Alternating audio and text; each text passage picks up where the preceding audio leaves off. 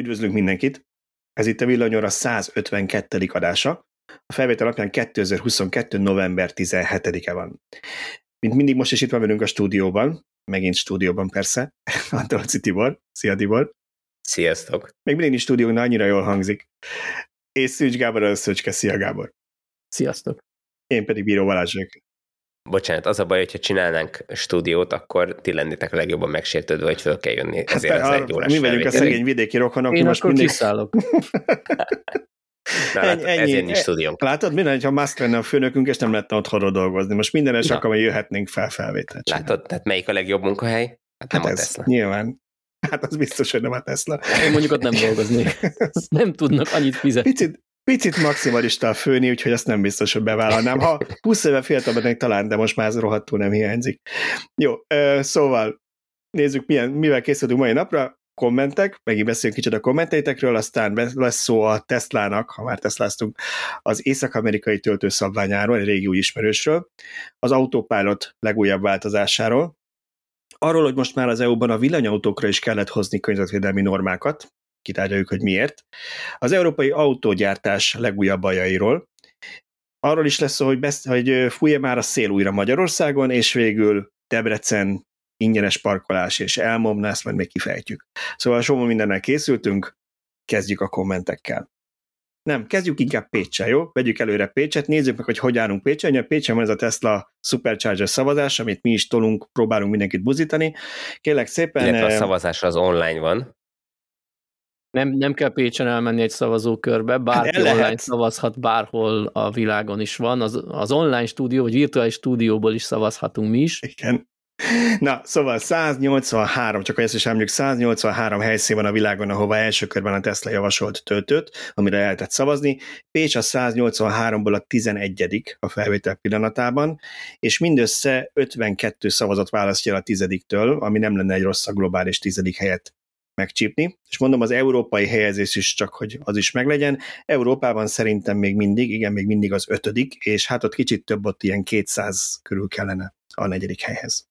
De mióta mi ezt elkezdtük tolni, azóta hatalmasat emelkedett, és már szerencsére nem csak mi promotáljuk ezt a szavazást, hanem például a Totálkáron is olvastam róla egy cikket, néhány napja ők is beszálltak, akkor a hatodik helyen állt az európai listán, úgyhogy egy helyet már lehet, hogy ők hoztak fel az ő olvasóik, mert a mi olvasóink közül már mindenki szavazott, mert nekünk csak ilyen 2000 olvasónk van.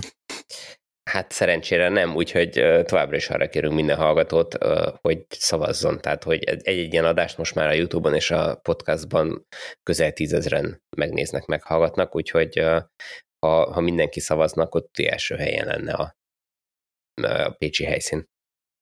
Globálisan. Szóval ennyit Pécsről, és akkor a kommentek előtt még nézzük meg, hogy ki a mai szponzorunk. Vezessünk együtt az elektromos és fenntartható jövő felé. Allianz. Na akkor nézzük is a kommenteket. Mondom, hogy mi mindent írtatok az elmúlt héten. Nagyon sok komment volt, úgyhogy most többet vettem ki, megpróbálom röviden reagálni mindegyikre. Az egyik azzal kapcsolatban volt, hogy említettük, hogy Magyarországon a probléma energiát venni az önkormányzatoknak, mert nagyon-nagyon drágán kapja némelyik önkormányzat, és valaki erre azt mondta, hogy a cégek, önkormányzatok nem csak egy áramszolgáltatót tudnak vásárolni, Magyarországon 20 éve, 20 éve, bocsánat, 20 éve versenypiac van, meg lehet versenyeztetni a beszerzést, mint mindenhol máshol, és hogy ezt nem csinálják el az önkormányzatok, azért ilyen drága nekik az áram, mert mindig attól veszik, akitől szokták nem tudom, elképzelhető, hogy így van, de az a gyanúm, hogy nagyon sokan nem akarnak kiszolgálni önkormányzatokat, meg félnek beleugrani ekkora fogyasztóknak a bizonytalan kiszolgálásával, pláne úgy, hogy nem feltétlenül biztos, hogy az önkormányzatok a legjobb adósok, tehát nem biztos, hogy mindent időre kifizetnek, és hogyha egy-egy ilyen cégnek óriási pénze áll benne, akkor lehet, hogy ezt a kockázatot nem akarja bevállalni. Én meg úgy fordítanám, hogy 20 éve versenypiac volt, de az elmúlt időszakban azért elindult egy ilyen felvásárlási folyamat, nem tudom, hogy egyre kevesebb szolgáltatóból lehet választani, amennyire én tudom, bár céges szerződésem nincs. Igen, a cégeknél talán pont említett Szöcske még múltkor, hogy csomó cég panaszkodik arra ilyen Facebookos fórumokon, hogy nem, nem hajlandók velük kötni szerződés szolgáltatók, nem is kapnak ajánlatot, főleg, hogyha van saját napelem termelésük. Úgyhogy nem tudom, az önkormányzatok is így vannak de amit Tibor mond, abban van valami, hogy hát egy csomó nem is halandók önkormányzat eleve eleve szerződni. Megmondom őszintén, én mindig furcsán tartom, hogy Magyarországon általában a magyar állam meg az állami szervek a legrosszabb adós, nekik van legtöbb kintlevőségük. Amikor az államnak kellene példát mutatni, és ha elvárja minden cégtől, hogy x időn belül fizessen, akkor neki kéne aztán takra tartani, főleg, hogy alapvetően limit nélküli a kassa, mert ugye mindig hiány termel a költségvetés, tehát nem arról van szó, hogy effektív nincs pénzt, mert csinálnak.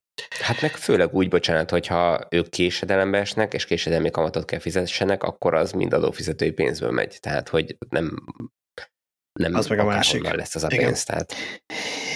Szintén szerintem ugyanez az olvasónk volt, aki írt az energiarendszer szabályozásáról, és ő azt jegyezte még itt meg, hogy egy picit kiegészíteni, amit mi mondtunk, hogy az import-export szaldónak meg kell egyezni a, a kereslettel, tehát az nem fordulhat elő, hogy nem kapjuk meg a szerződött energiamennyiséget külföldről, inkább üzemzavar, vagy piaci eltervezés, vagy időjárási eltérés esetén lehet ilyen, és hogy azért, mert mondjuk Szlovákiába jön a távvezeték, még nem biztos, hogy Szlovákiától vásároljuk az áramot, az lehet francia, lengyel vagy német áram is.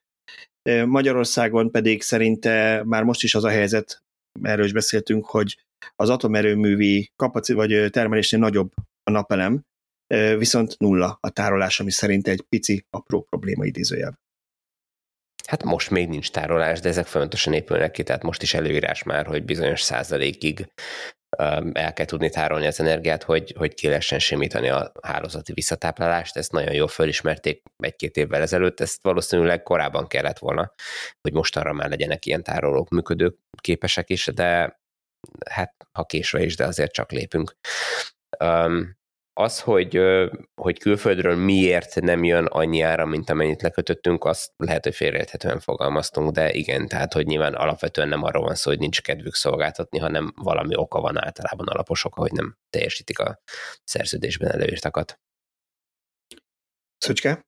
Ehhez valami komment? Ö, hát az els, első felével, hogy attól, hogy Szlovákiából jön hozzánk közvetlenül a távvezeték, nem biztos, hogy onnan jön az árampont, alátámasztotta azt, hogy hát ha Spanyolországban süt a nap, vagy nem tudom, Norvégiában fúj a szél, akkor, akkor az eljuthat hozzánk, hiába nem vagyunk szomszédosak velük. Az akustároló kapacitásra meg ugye csak annyit tudnék mondani, hogy nyilván ez Paks kapcsán került elő.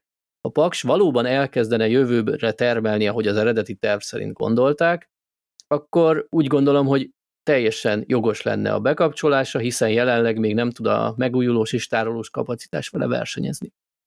De ha beszorozzuk ezt a jövő évi elkészülést azzal, amit akár globálisan az elmúlt néhány atomerőmű átadásnál tapasztaltunk, hogy mekkora csúszások vannak, akkor én úgy gondolom, hogy ha 2050-re elkezd Paks termelni, mármint Paks 2, akkor már elégedettek lehetünk, na 2050-re meg valószínűleg már kiépül megfelelő áron a megújulós és tároló kapacitás, tehát akkor már valóban nem lesz rá szükség, mire elkészül.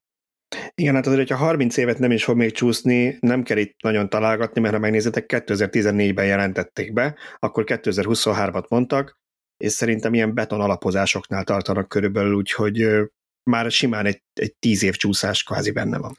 Hát szerintem a beton alapozás is csak a kiszolgáló létesítmények beton alapozása, tehát nem hiszem, hogy elkezdték a magának az erőműnek a beton alapozását. Jó, volt más témában is komment. Az egyik a Sentry módra reagált, amikor én azt mondtam, hogy arról beszélgettünk, hogy ez mennyit fogyaszt, és azt mondta az egyik olvasónk, hogy neki napi talán egy százalék körül fogyasztott, amikor ő nyaraláskor használta. Én továbbra is azt mondom, hogy én azt vettem észre, hogy nagyon változó, hogy mennyit fogyaszt, és én arra vezetem vissza, hogy hol milyen környezetben parkolsz. Tehát én is parkoltam úgy még garázsban, hogy mindenképpen ilyen szűk helyek voltak, bekapcsoltam, hogy ha valaki rám veri az ajtót, vagy, vagy nekem megy, amikor tolat, akkor legyen róla felvétel, de ott alig fogyasztott, mert minimális volt a mozgás, ott napon, naponta pár autó ment csak annak a szádának a parkolójában, de ha te mondjuk egy bevásárlóközpont parkolóban megállsz, és non-stop mennek, jönnek az emberek, biztos többet fog fogyasztani. Így van, ez nagyon változó, meg, meg biztos van egy csomó más paraméter is, ami befolyásolja azt, hogy, hogy adott szituációban, adott helyszínen mennyit fogyaszt ez a szolgáltatás, de tetemes tud lenni, tehát szemmel látható tud lenni napi szinten, hogyha ha erről beszélünk, mondjuk egy hétig áll az autó egy reptéri parkolóban, akkor, akkor biztos, hogy sokkal kevesebb lesz a, a töltésben, nem mikor visszaér Bizonyos töltöttségnél leáll ez egyébként, tehát nem, nem lesz 20 százalékból. 20. Uh-huh. Igen, igen. És pont azon gondolkodom, hogy meg kéne majd nézni, a legközelebbi adásra megnézem, ha nem felejtem el, hogy amikor Lengyelországban voltam egy hétvégén pár hónapja, akkor én a Ferjegyi reptérnek a külső parkjába hagytam, és persze be volt kapcsolva a Sentry, de már meg nem mondom, hogy az alatt a két nap alatt mennyit fogyasztott, de az lehet, hogy egy érdekes mérőszám lehet, úgyhogy majd utána nézek a Tesla Fiven, szerintem erről tudom keresni, ott látszik. Uh-huh. Oké, okay. beszéltünk arról is, hogy hát mennyire várható az, hogy majd valaki ténylegesen elvágja a kábelét egy elektromos autónak, mármint hogy azt, ami a töltőtől az akkuig megy, és majd akkor onnan megcsapolja, és mondtuk, hogy hát az azért csípne, úgyhogy nem valószínű, és erre valaki írta, hogy hát azért Magyarországon olyanra is volt már példa, hogy a vasúti felsővezetőket ellopták, ami 25 kilovoltos. Igaza van, ezzel nem tudok vitatkozni. Meg hát alapvetően a, most már nem emlékszem, hogy, hogy mi volt pontosan a szituáció, amit, vagy amiről beszéltünk, de hogy ha nincs töltés alatt az autó, akkor a töltőcsatlakozótól a töltő, vagy a akkumulátorig menő kábel, az nincs feszültség alatt, tehát hogy az, az nyilván bontható, csak hát azért nem, nem egyszerű hozzáférni. Ekkora, hát nem, nem szerencsés ekkor áramokkal játszani, tehát ahhoz azért érteni kell. Mert ugye, hogyha utána rá akarja engedni az áramot, akkor, akkor ott annak rendes kötésekkel kell rendelkeznie.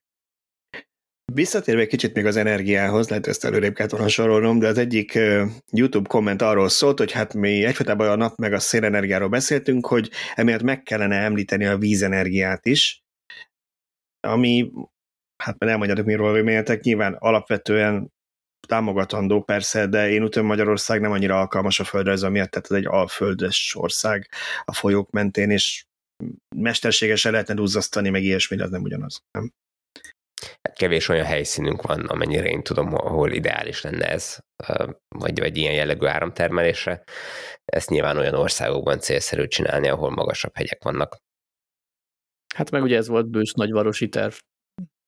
De, de az a helyzet, hogy, hogy mivel azért a környező országokban van ilyen több helyen is, mi tőlük tudunk venni felesleges áramot, hogyha van. De amennyire én tudom, egyébként a, a, a világ nagy részén ezek a tehát azok a, azokon a helyszíneken, ahol megéri ilyet építeni, ott már megépítették ezeket többnyire. Tehát most biz, persze biztosan lehet találni néhány olyan helyet, ahol, ahol még meg lehetne csinálni, meg érdemes lenne megcsinálni, de, de többnyire ezek a kapacitások már képültek. Volt egy olyan kérdésünk, hogy mi arról a véleményünk, hogy az ilyen 8-10 éves Zoe, Lee, Fluence típusokhoz lesz-e majd új vagy utángyártott akupak? Nyilván itt arra is gondol a, a kérdező, hogy nem csak mondjuk gyári, hanem esetleg valami maszek cég gyárthat ilyet. Erről tudtok valamit? Mi erről a véleményetek? Igen. Én gyáriról gond, úgy gondolom, hogy a gyár, gyár most is kicserél neked, ha bemész, csak olyan összeget fog mondani, hogy ezt nem fogod kifizetni. Az utángyártottak sem olcsók, de léteznek. Igazából én még mindig azt mondom, hogy még nincs rájuk olyan volumenben szükség, hogy ezt, ezt nagyban gyártani kellene. Van egy új-zélandi cég, nyilván nem tőlük fogunk venni, ők azért érdekesek, lehet, hogy Tibor vágja a nevüket. EV so, Enhanced, azt hiszem. Uh-huh, tényleg, EV Enhanced. Azért érdekesek csupán, mert YouTube-on elég sok mindent publikálnak, és ők pont most mutattak be egy folyadékhűtéses, 40 kWh csomagot, ami a 24-es régi Leaf alá is bepattintható, ők, ők elég bátrak egyébként, mert pont bevágtak ebbe a videóba egy olyan leafet, amit, amiből összkerekest faragtak, tehát ők minden is foglalkoznak, ami leaf, szeretik a Nissanokat. A lényeg az, hogy, hogy igen, vannak ilyen próbálkozások. Hát ugye eleve az akku maga nem olcsó, a gyártóknak sem olcsó, vagy egy kisiparos, aki összerak egy akut, ő meg eleve nem olyan volumenben vásárol, tehát nem fog valószínűleg annyira kedvező árakat kapni, meg hát én azért kicsit fenntartásokkal fogadom ezeket, mert ellenőrizhetetlen a, a beszerzési forrás, útvonal, mennyire biztonságos akuk fognak oda beépülni, oké, hogy az LFP kevésbé tűzveszélyes, azt építenek be, de akkor ugye ott van a, ott van a hivatalos kérdés. Tehát Magyarországon eléggé háttalálnak az autó átépítésekhez, még akkor is, ha az hasznos. Gondoljunk vissza arra, hogy vagy 20 évvel ezelőtt volt ez, hogy mindenki elkezdett harmadik féklámpát barkácsolni a Zsiguli meg a Trabant hátsó ablakába, és azt rögtön jött, hogy le kell szereltetni, majd eltelt néhány év, és megjelent ez gyári megoldásként, extraként minden autón, de Magyarországon akkor is nagyon háttaláltak hozzá. Tehát jelenleg azért nem állnak háttal szerintem az akku csere átépítés növelés irányához, mert fogalmuk sincs róla, nem értenek hozzá, de ha elér ez egy kritikus tömeget, akkor elkezdenek majd vele foglalkozni, előbb-utóbb erről ugye Balázsnak volt cikke, hogy be kellene kerüljön a forgalom, forgalmiba az akukapacitás, onnantól elég könnyű lesz kiszúrni, hogy egy 24-es megpapírozott liftben miért van 40-es akut, tehát én ez egy kicsit ingoványos területnek tartanám ezt, nem is annyira technikai oldalról, mint, mint pénzügyi, meg, meg jogi oldalról. Igen, annyival egy kicsit árnyalnám ezt, hogy igen, létezik ilyen, egy-két ilyen cég rárepült ezekre, hogy gyártanak ilyen akkumulátorokat, de én tömeges, tehát tömeggyártásról még nem hallottam. Nem csak nincs azért, mert hogy nincs, de nem csak azért, mert nincs rá szükség, hanem, hanem mert ugyan sokaknak lenne igényük, hogy van egy 24-es léfjük, és hát miért ne tudhatna az nem tudom háromszor akkor a hatótávot, ő majd akkor megveszi bele az akkumulátort, de amikor az emberek szembesülnek azzal, hogy ez mibe kerülne, és hogy abból a pénzből tudnak venni egy olyan autót, ami eleve tudja azt a hatótávot, akkor, akkor mindenki rádöbben, hogy, hogy ennek nincs értelme. És persze Magyarországon is építettek már át 24-es lifeket 40-es meg 62-es akkumulátorosra, úgyhogy kicserélték az akkumulátort benne, de, de nem ez a jellemző, tehát ezek mint a fehér holló olyan ritkák. A, a, az autógyártó részéről pedig teljesen érthető, ezt mindig el szoktam mondani, hogy az autógyártó autót szeretne eladni, ő nem akkumulátorral szeretne kereskedni, tehát neki nem abban van a biznisz, hogy, hogy, hogy akkumulátorokat ad el egy régi autóba, amit ő, amin ő már utána nem fog keresni. Ő neki ez akkor éri meg, hogyha egy autó árába tudja adni tulajdonképpen ezt az akkumulátort, és azt a pénzt megkeresi az akkumulátoron, amit az autón is kereshetne úgy összességébe.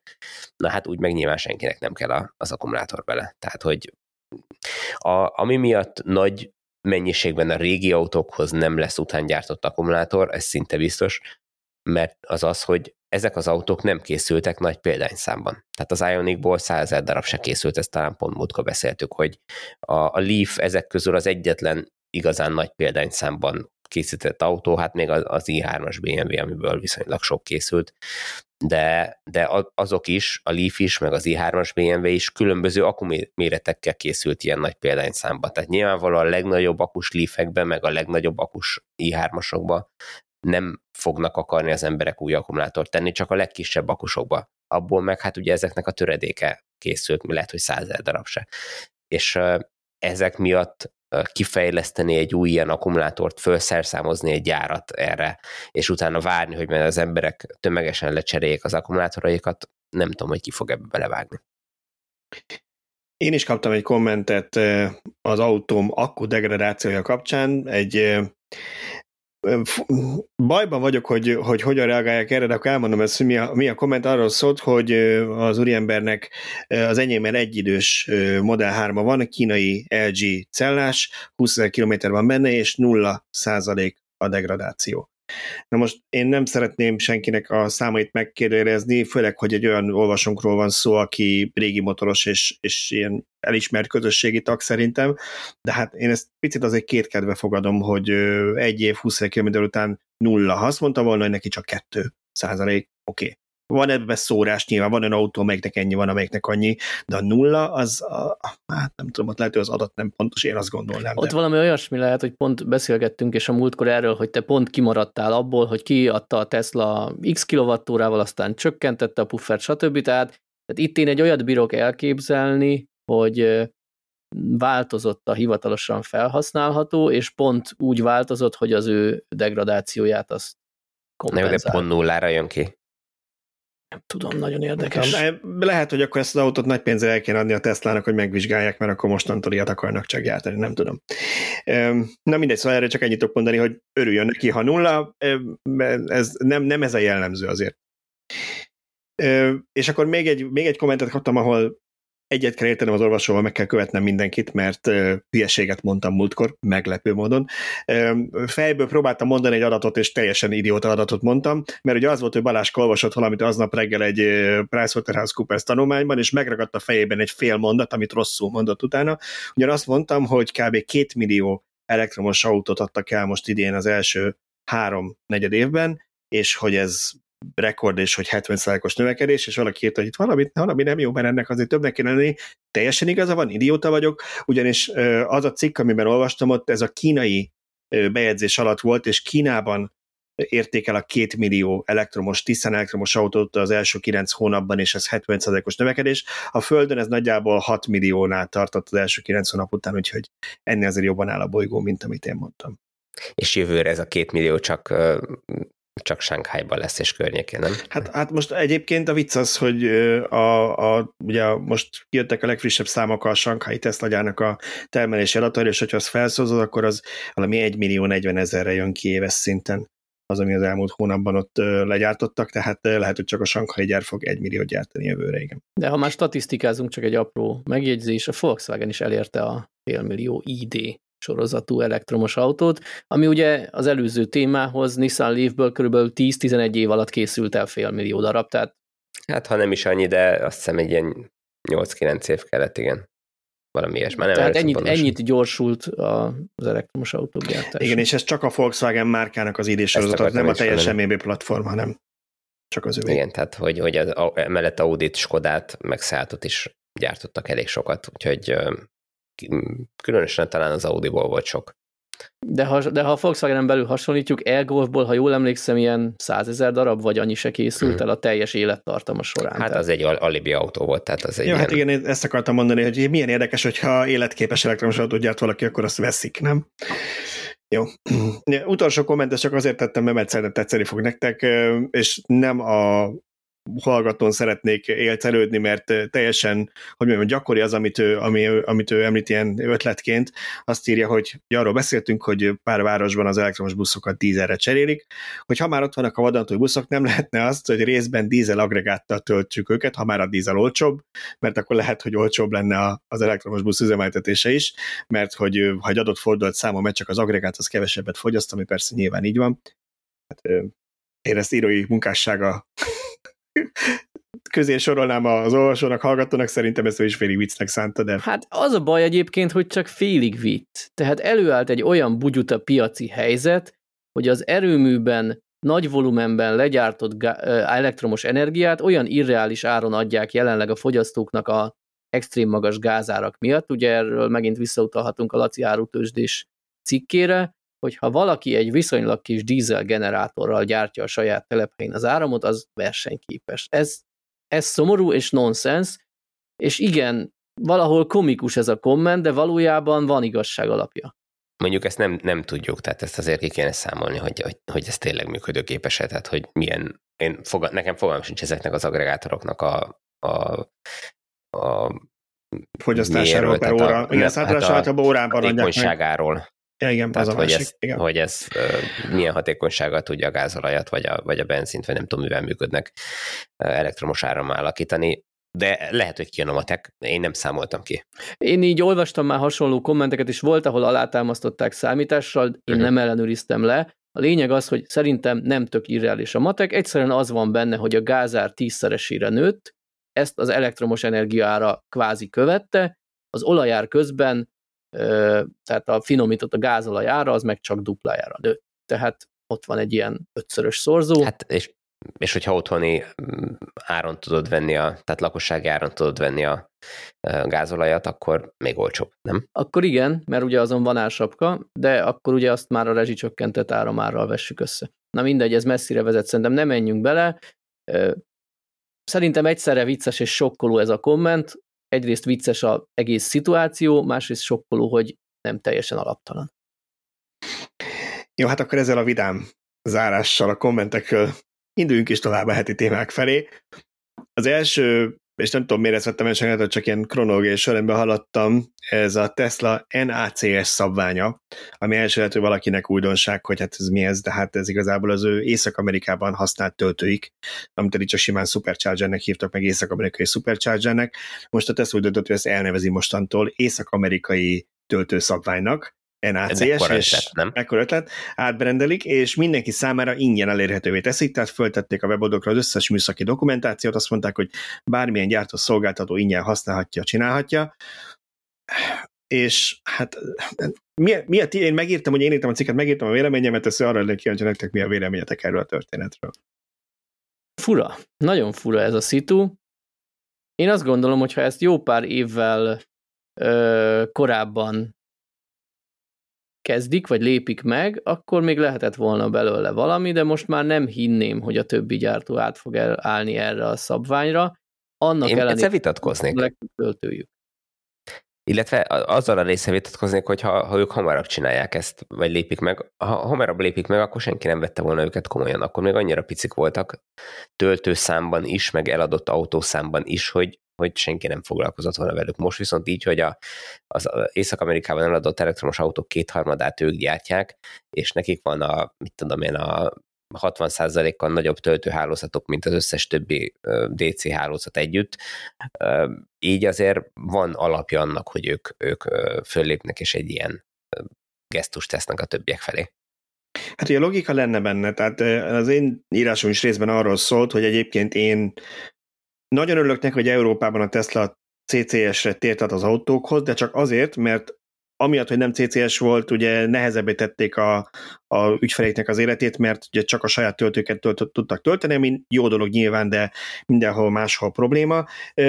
De önmagát a CCS-t én sem szeretem, mert egy ormótlan, batár, olyan tipikus overengineered szar, már elnézést, tehát hogyha valaki megnézi, ez egy mekkora egy ilyen, egy ilyen 30x20 centis hatalmas, és egy ilyen merev kábel rátéve, tehát ezt, aki ezt kitalálta, azt addig kéne ütni, amíg nem mindegy. Szóval ki kéne, kamerával kéne nézni, hogy ő használja például. Mert azért belegondolsz, hogy mondjuk egy törékenyebb hölgy, mondjuk egy kisebb kézzel, meg mondjuk anyukára gondolok, aki 154 centi magas, hát mint egy, nem tudom, brazil őserdei anakondával harcolnak, körülbelül tudja bedugni az autókba a töltőt. Hát oda ki kéne állítani egy ilyen supercharger, egy ilyen 20 állásos supercharger állomásra, hogy, hogy kifutó fiúként ott rakosgassa, csatlakoztatassa ezt a igen. kábelt az összes Tesla-hoz. Jó kis bicepce lenne utána, utána estére. Ja, ja, Na most... Pondi bérletet már nem kéne vegyen. Nem, az biztos nem. Na most ugye a tesla a töltője az ehhez képest egy nagyon kis filigrám kis csatlakozó, nagyon az kis amerikai. Ügyes, az amerikai. Ugye, az amerikai, az amerikai igen. És, és ehhez képest egy megawattig tudna teljesítményt adni, ugye 250-esek most a V3-as Supercharger, nem tudjuk a V4-es, nem sokára ez mennyi, de biztos több lesz, és azt mondja a gyártó, hogy ez egy megawattig működne, azt is mondják, hogy az 1000 voltos autókhoz is tud működni, csak a pineken belül máshogy kell kötni a kábeleket, szóval, hogy a 400 meg 500 voltos meg a 1000-rel is menne, tehát elég jónak tűnik, és minek utána, hogy, ahogy Tibor mondta, nem csak arról van szó, hogy jelenleg ugye ők gyártják az Észak-Amerikában eladott elektromos autók kétharmadát, de a teljes legyártott flottában is kétharmada Teslaé, és 60%-kal több töltőjük van, mint mindenki másnak együttvéve.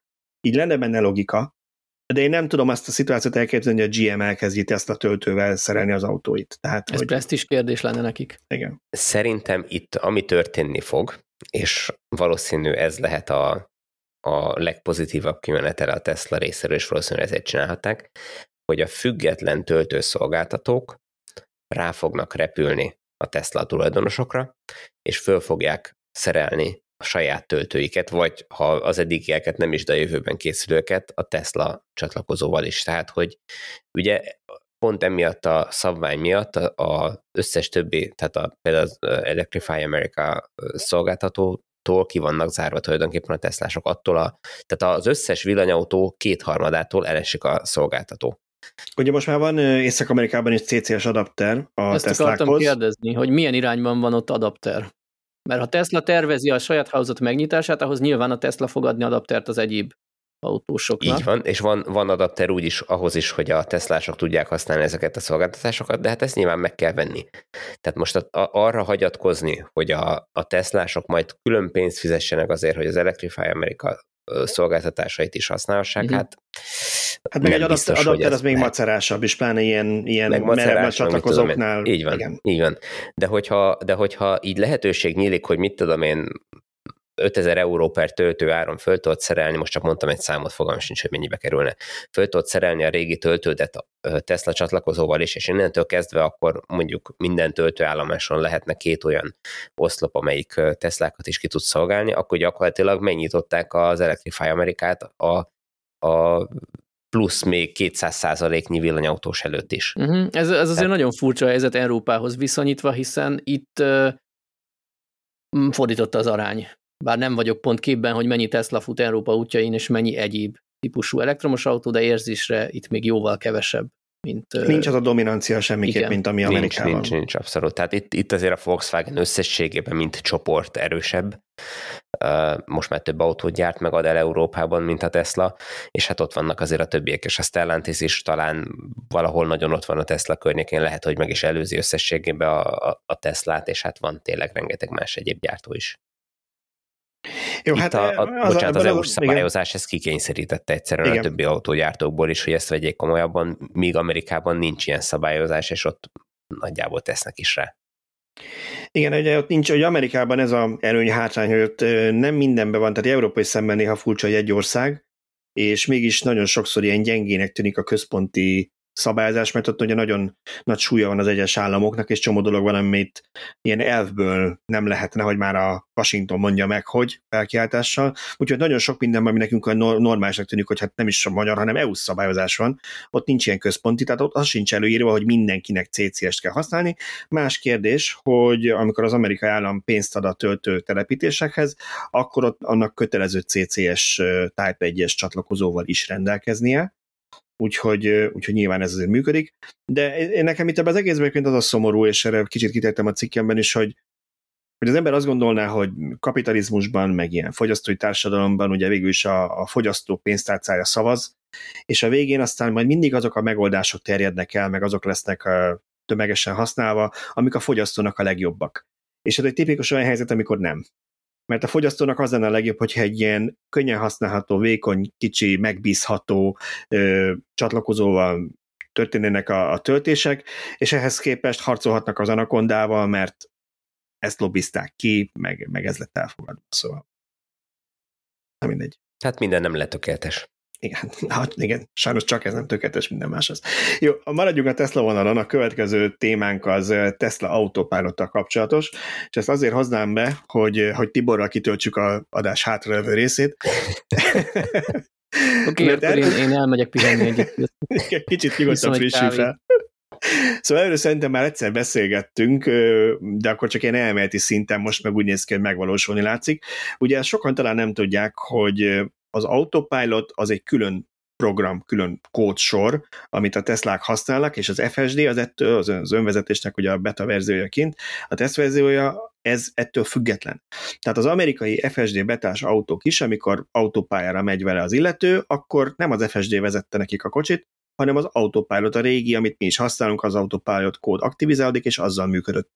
És már nagyon régóta ígér a Tesla, hogy ezt a kettőt összefésül, és végre csak egy lesz és most megtörtént ez, még csak a, a saját alkalmazottak között kezdték kitolni ezt a V11-es nagy szoftverfrissítést, hamarosan November megkapják. 11-én állítólag. Igen, és hamarosan megkapják a, a talán az észak-amerikai FSD tesztelők is, és ebben most már nyugdíjazták az Autopilot programsorait, és csak az FSD beta vezet, ami hát egy igen érdekes, vagy számtalan érdekes, igen érdekes opciót vett fel, nem? Jó, én kérdezek akkor, hogy mielőtt elmegyek kávézni, mi lesz azokkal az autókkal, akik nem vették meg az FSD-t, ők, ők mostantól nem kapnak frissítést, fejlesztést az autopilothoz, vagy fejleszteni fogják, csak még nem, na, nem értem. Magyarázzátok szerintem, el. Szerintem itt a felhasználói oldalon kevés látható dolog lesz. Emiatt inkább ez csak nekik egy ilyen belső szoftveres dolog, hogy nem kell két szoftverbázist frissen tartaniuk, meg, meg az új autókra optimalizálni, hogyha majd jönnek új autók, új hardverekkel bármi, hanem, hanem lesz egy. Tehát itt azt jelenti, hogy, hogy volt ugye egy alap autopilot, amit szerintem akkor kezdtek el fejleszteni, amikor a Mobilite kirúgták, uh-huh. és hát rájöttek, körül. rájöttek, hogy az egy, az, az egy zsákutca, tehát hogy az a logika, amivel ők azt elkezdték csinálni, azzal nem lehet egy bizonyos szinten túljutni a fejlesztésbe. Ezért nekiálltak valószínűleg kb. akkor, amikor, amikor Kárpátia céghez került, akkor nekiálltak egy teljesen új kódbéznek. És, és az jutott most el valószínűleg a, a városi, tehát az FSD beta rendszerben, a városi vezetésben most jutott el arra a szintre, hogy azt tudják mondani, hogy jó, most már ez tulajdonképpen majdnem minden tud, meg országúton, meg mindenütt tök jól működik, most akkor tanítsuk meg neki a tehát ennek a, ennek a, a neurális hálózatnak tanítsuk meg azt, hogy hogy kell az autópályán is vezetni. És valószínűleg megtörtént ez a, ez a rátanítás, és most tudják ezt ráengedni a, a, a, a teljes autopilot funkcióra is, tehát le tudják váltani azt a régi kódbészt, és akkor tulajdonképpen ez szerintem úgy fog kinézni a, a, a nem FSD-s autókban, hogy ott ezeknek a, tehát hogy ezt a funkciót tulajdonképpen csak a, a, az autópályán fogod tudni használni, vagy, vagy mit tudom én, tehát valamilyen módon Ott lesz az FSD kód azokon az autókon, de le lesz Így van. tiltva a, egy része, és csak Bizonyos az autópályás funkcionalitást fogja csinálni. De mi Én van azokkal gondolom, az autókkal, ami mondjuk hardveresen nem teszi lehetővé, hogy az FSD kód fusson rajta? Azokon megmarad az autopilot szoftver? De Hát akkor ugye azt azért néha csak kellene pofozgatni, nem? Vagy az úgy el Ugye lesz alapvet- engedve? Alapvetően minden autó, amin már nem a Mobileye hardware fut, tehát ez a hardware 2-től fölfelé, az elvileg alkalmas az FSD futatására. Ugye azt szokták mondani, hogy azért az FSD-hez előírja a Tesla, hogy, hogy be kell rakni az új FSD 3-as komputert, tehát azt, azt ingyen cserélik, ha te megvetted az FSD-t. Ugye azt kell tudni a, a régi autopilot szoftverről, és én is azért vagyok ilyen rohadt okos, mert a, olvastam a Tesla-nak a release Egyrészt nagyon érdekes adon mondtak, és ez kicsit kapcsolódik az, amit Szöcske fejteget, vagy pedzeget, hogy négy éves volt, több mint négy éves az autopilot kód, amit lecseréltek. Tehát az nem azt jelenti, nyilván négy éve hozzá nem nyúltak. Nyilván csiszolgatták, fejleszgették, apróbb dolgok jöttek, például ugye a Tesla Vision, ami azt jelentette, hogy a radart kikapcsolták, ez nyilván kicsit hozzá kellett nyúlni, de hogy Hát az nem, egy- nem egy kis fejlesztés. igen, de, hogy az alap, hozzá. de az alap, az alap szoftver az négy éves volt. Nyilván ezt nem fogják tovább fejleszteni, és arra számítok, hogy majd megkapja első körben az összes észak-amerikai autó az FSD-t, csak le lesz korlátozva. Na most, hogy ami miatt kell az erősebb hardware, ugye azt írták, hogy a, az autopilot az úgy működött, hogy minden egyes kameránál csak kameránként egy darab képet, egy darab képkockát tudott egyszerre kezelni és feldolgozni.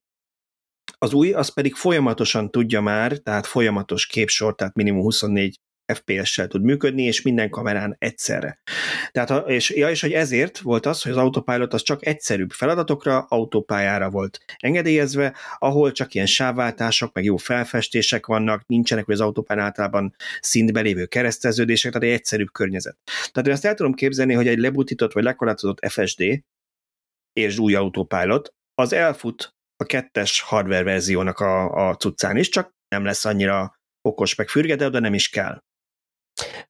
Annál is inkább, mert hogy nagy valószínűséggel az egyre bővülő tudást azt csak úgy tudták elérni, hogyha egyre optimálisabb a működése ennek a neurális hálónak, ami, ami a, az autón fut. Most a, aki mesterséges intelligencia szakértő, az most tekintsen el attól, hogy most nem vagyunk kellően szakszerűek, mert hiszen ehhez se értünk. De hogy, hogy biztos vagyok benne, hogy, hogy rengeteg optimalizáció ment túl, vagy, vagy van túl ez a rendszer, és így már az a lebutított funkció nagy valószínűséggel futni fog a, a, a kettes hardvereken is, tehát az FSD 2.0-ás hardveren is. Aztán, hogy azokkal a mobilájos rendszerekkel mi lesz, de azt szerintem az, ahhoz, ahhoz most se nyúlnak hozzá, nem? Ami, A ami régi a az, 2000... az, igen, az AP1-es igen, rendszerek, tehát az Autopilot 1, a 2015-ös talán rendszerek. az- 2016 azokhoz nem- előtti, azt 16, hiszem, igen. igen. Azokhoz nem nyúlnak hozzá most, azok, azok azon a régi szoftveren maradtak. Igen, egyébként még egy nagyon érdekes adalék ehhez, Tibor, amit mondtál, hogy, hogy amikor Kárpát érkezett kb. akkor kezdhették az FSD-t fejleszteni. Volt az a bizonyos Lex Friedman interjú Kárpátival, amely ilyen három és fél órás bevallom, annyit még én sem szántam rá, hogy annyit végignézek, csak ilyen klippeket néztem meg belőle. És az egyikben arról beszél Kárpát, hogy amikor ment a Teslahoz, akkor a Tesla Vision csapata, az két srác volt, akik a lábuknál lévő asztali szerverrel dolgoztak. Ez volt a csapat, amivel elkezdett dolgozni. Ugye azért ez majd kicsit máshogy néz ki. Jó, hát nyilván igen, és igazából ők, ők rájöttek arra, hogy, hogy az a megközelítés, hogy fölismergetnek dolgokat a képen, hogy a, az útszélét, meg a, az autókat, meg a tárgyakat, meg nem tudom, ezeket elkezdték fölismergetni, ez nem lesz elegendő ahhoz, hogy megvalósítsák az önvezetést, hanem tulajdonképpen az egész világot kell megérteni az autónak a, a összes többi közlekedő mozgásától, a kiguruló labda várható mozgásán keresztül a labda után futó gyerekig mindent meg kell tudjon érteni az autó, ugyanúgy, mint ahogy mi megértjük emberek a saját tapasztalataink alapján, és, és ehhez ugye nekik 3D-s modellt föl kell tudni állítani a világról, és tulajdonképpen, hogyha az ember megnézeget mostani FSD-s beta videókat, még ugye a, ez a 11-es verzió, ez még ugye publikusan nincs kint a, a, a youtubereknél, de már az előző 10 pont ö, 9.3. Hat- Nem? Valami ö, 9.3-as valami ilyesmi, de valami. mindegy, igen. mindegy, most Az azt előző. hittem, hogy tudom, azt hittem, hogy tudom mondani, de nem tudom fejből. Hát, hogy 69 volt három fogam, szóval az előző verzió. Valami igen. ilyen, hat- 69 benne van, tehát a, Igen. Na mindegy, lényeg az, hogy, hogy ez is ennek a vizualizációja is döbbenetesen jó. Tehát szoktak azzal szórakozni, hogy kiteszik teljes képernyőre a vizualizációt, hogy mit lát az autó.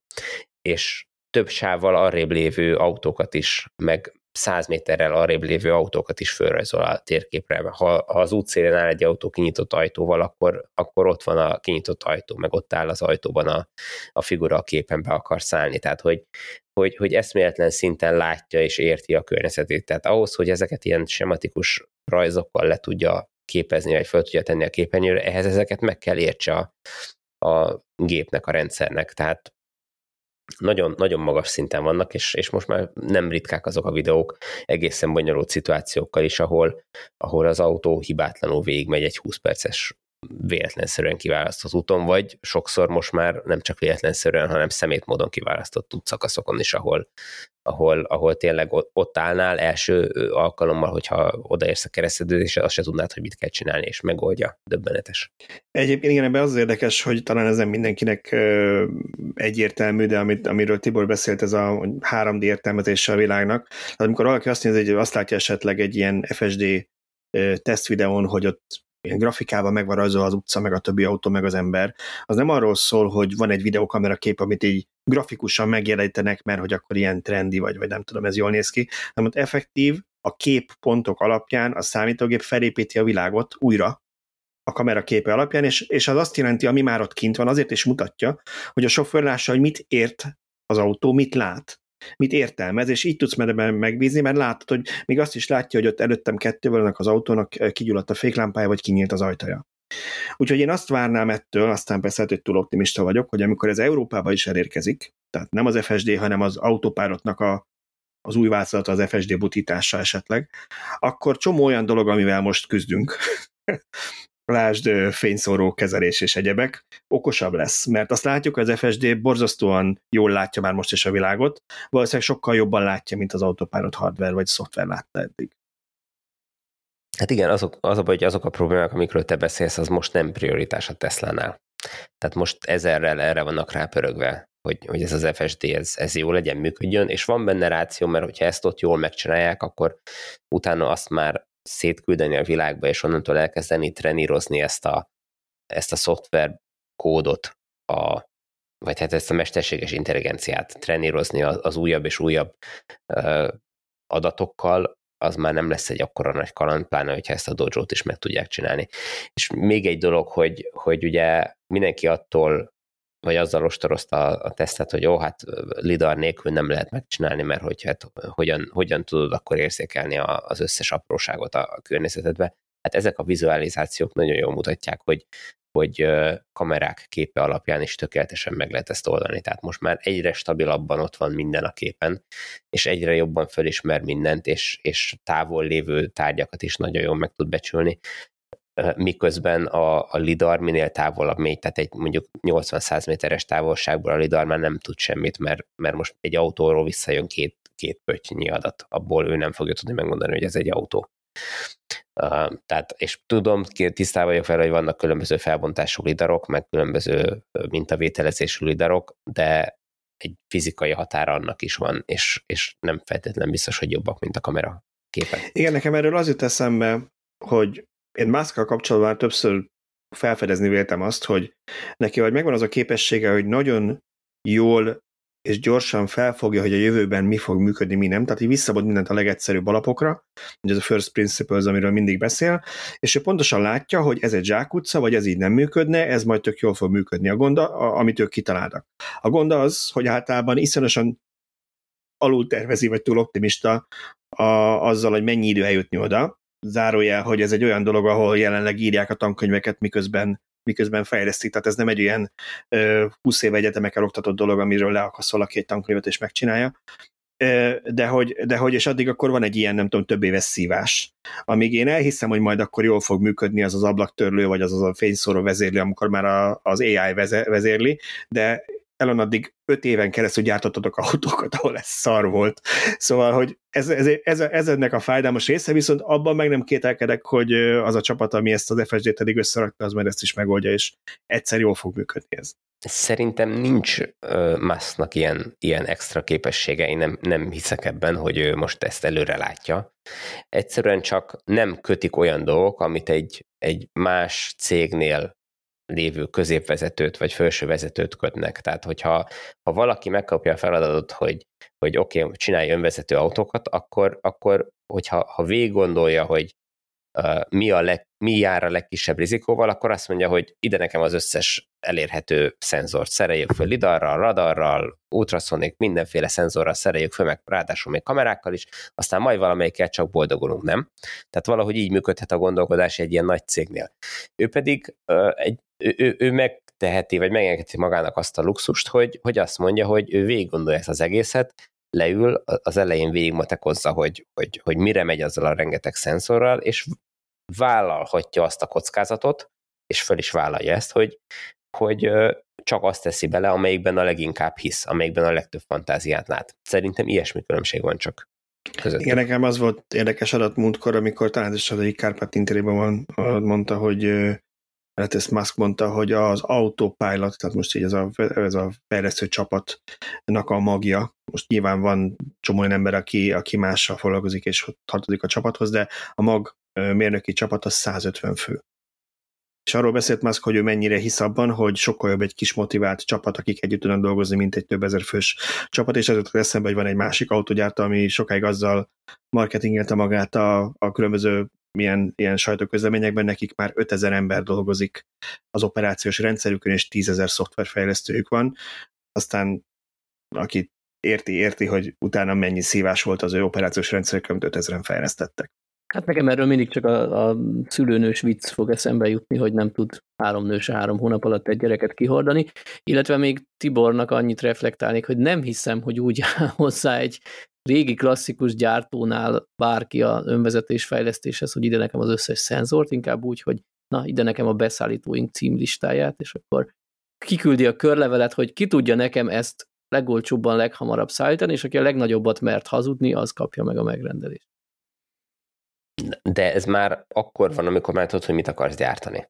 De amikor egy fejlesztési fázisban van egy technológia, és most itt egy egy, egy önvezető rendszer fejlesztésről beszélünk, ami még a jövőben lesz csak, akkor nem tudod, hogy milyen szenzort kell hozzárendelni, berendelsz mindent, hogy hát minden együtt majd meg. Ugye itt, itt óriási kockázatok vannak, tehát kifejlesztesz egy, egy önvezető autót, amit utána elkezdenek majd beépíteni a sorozatba gyártott járművekbe, és hogyha ezek egyszer csak elkezdenek sorozatosan halálos baleseteket okozni, akkor ki lesz a felelős? A te fejedet fogja mindenki követelni, hogy, hogy azonnal, de, de már is kerülj börtönbe, mert hogy hogy adhatták ilyet, hát értelemszerűen mindenki biztosra fog menni, és azt mondja, hogy hát oké, okay, ott van a kamera, de támogassuk még egy, meg egy kis lidarral, és aztán a, a szoftverfejlesztők meg hozzák össze, hogy az a kettő egy, ugyanazt lássa, és ugyanaz, ugyanúgy döntsön.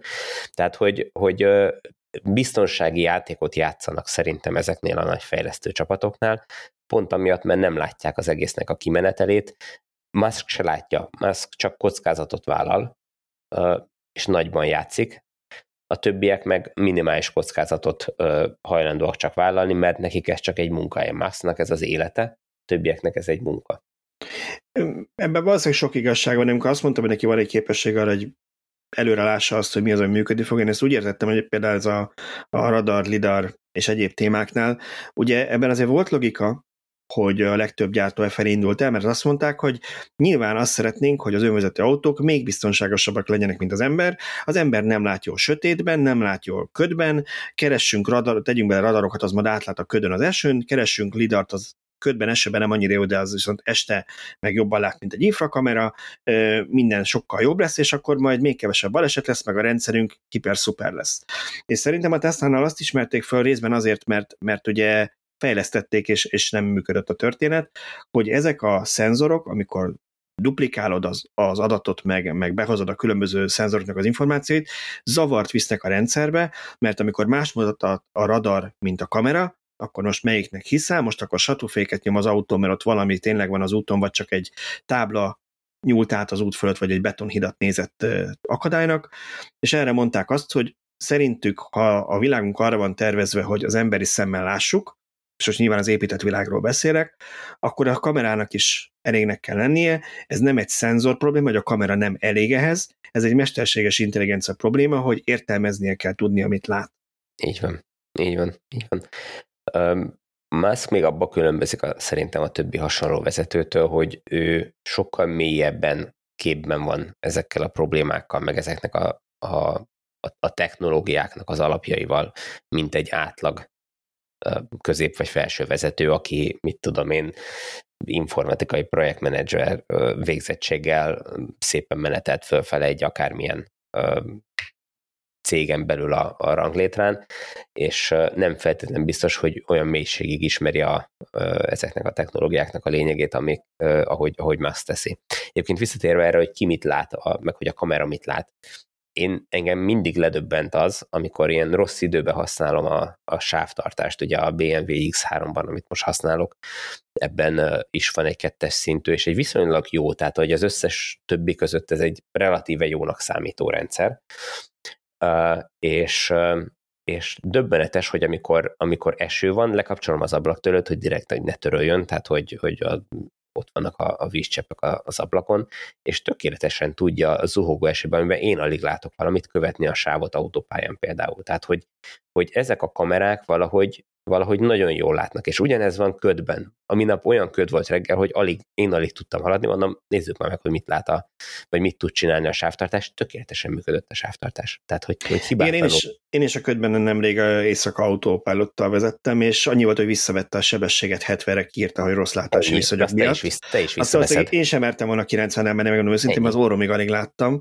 Igen. Úgyhogy ugye azért ezeken a kamerákon csomó olyan szűrő van, ami miatt nem pont, hogyha valaki megnézte a Tesla-nak a a fedélzeti képernyőn lévő képeket, amit tudjuk a Sentry módhoz, hogy ilyesmi lehet látni, hogy látja, hogy olyan fura, ilyen kicsit ilyen sárgásak ezek a képek, meg nem olyanok a színek, az nem azért van, mert annyira gagyi hardware vettek, hanem mert ezek elsősorban a, a vezetéstámogatóhoz lettek beszerelve a kocsiban, és ezeknek azért vannak ilyen szűrőik, hogy az jól lásson, és egy másodlagos funkció, hogy kitaláltak rá egy extrákat, hogy jó, akkor legyen ez egy biztonsági kamera, és arra elég.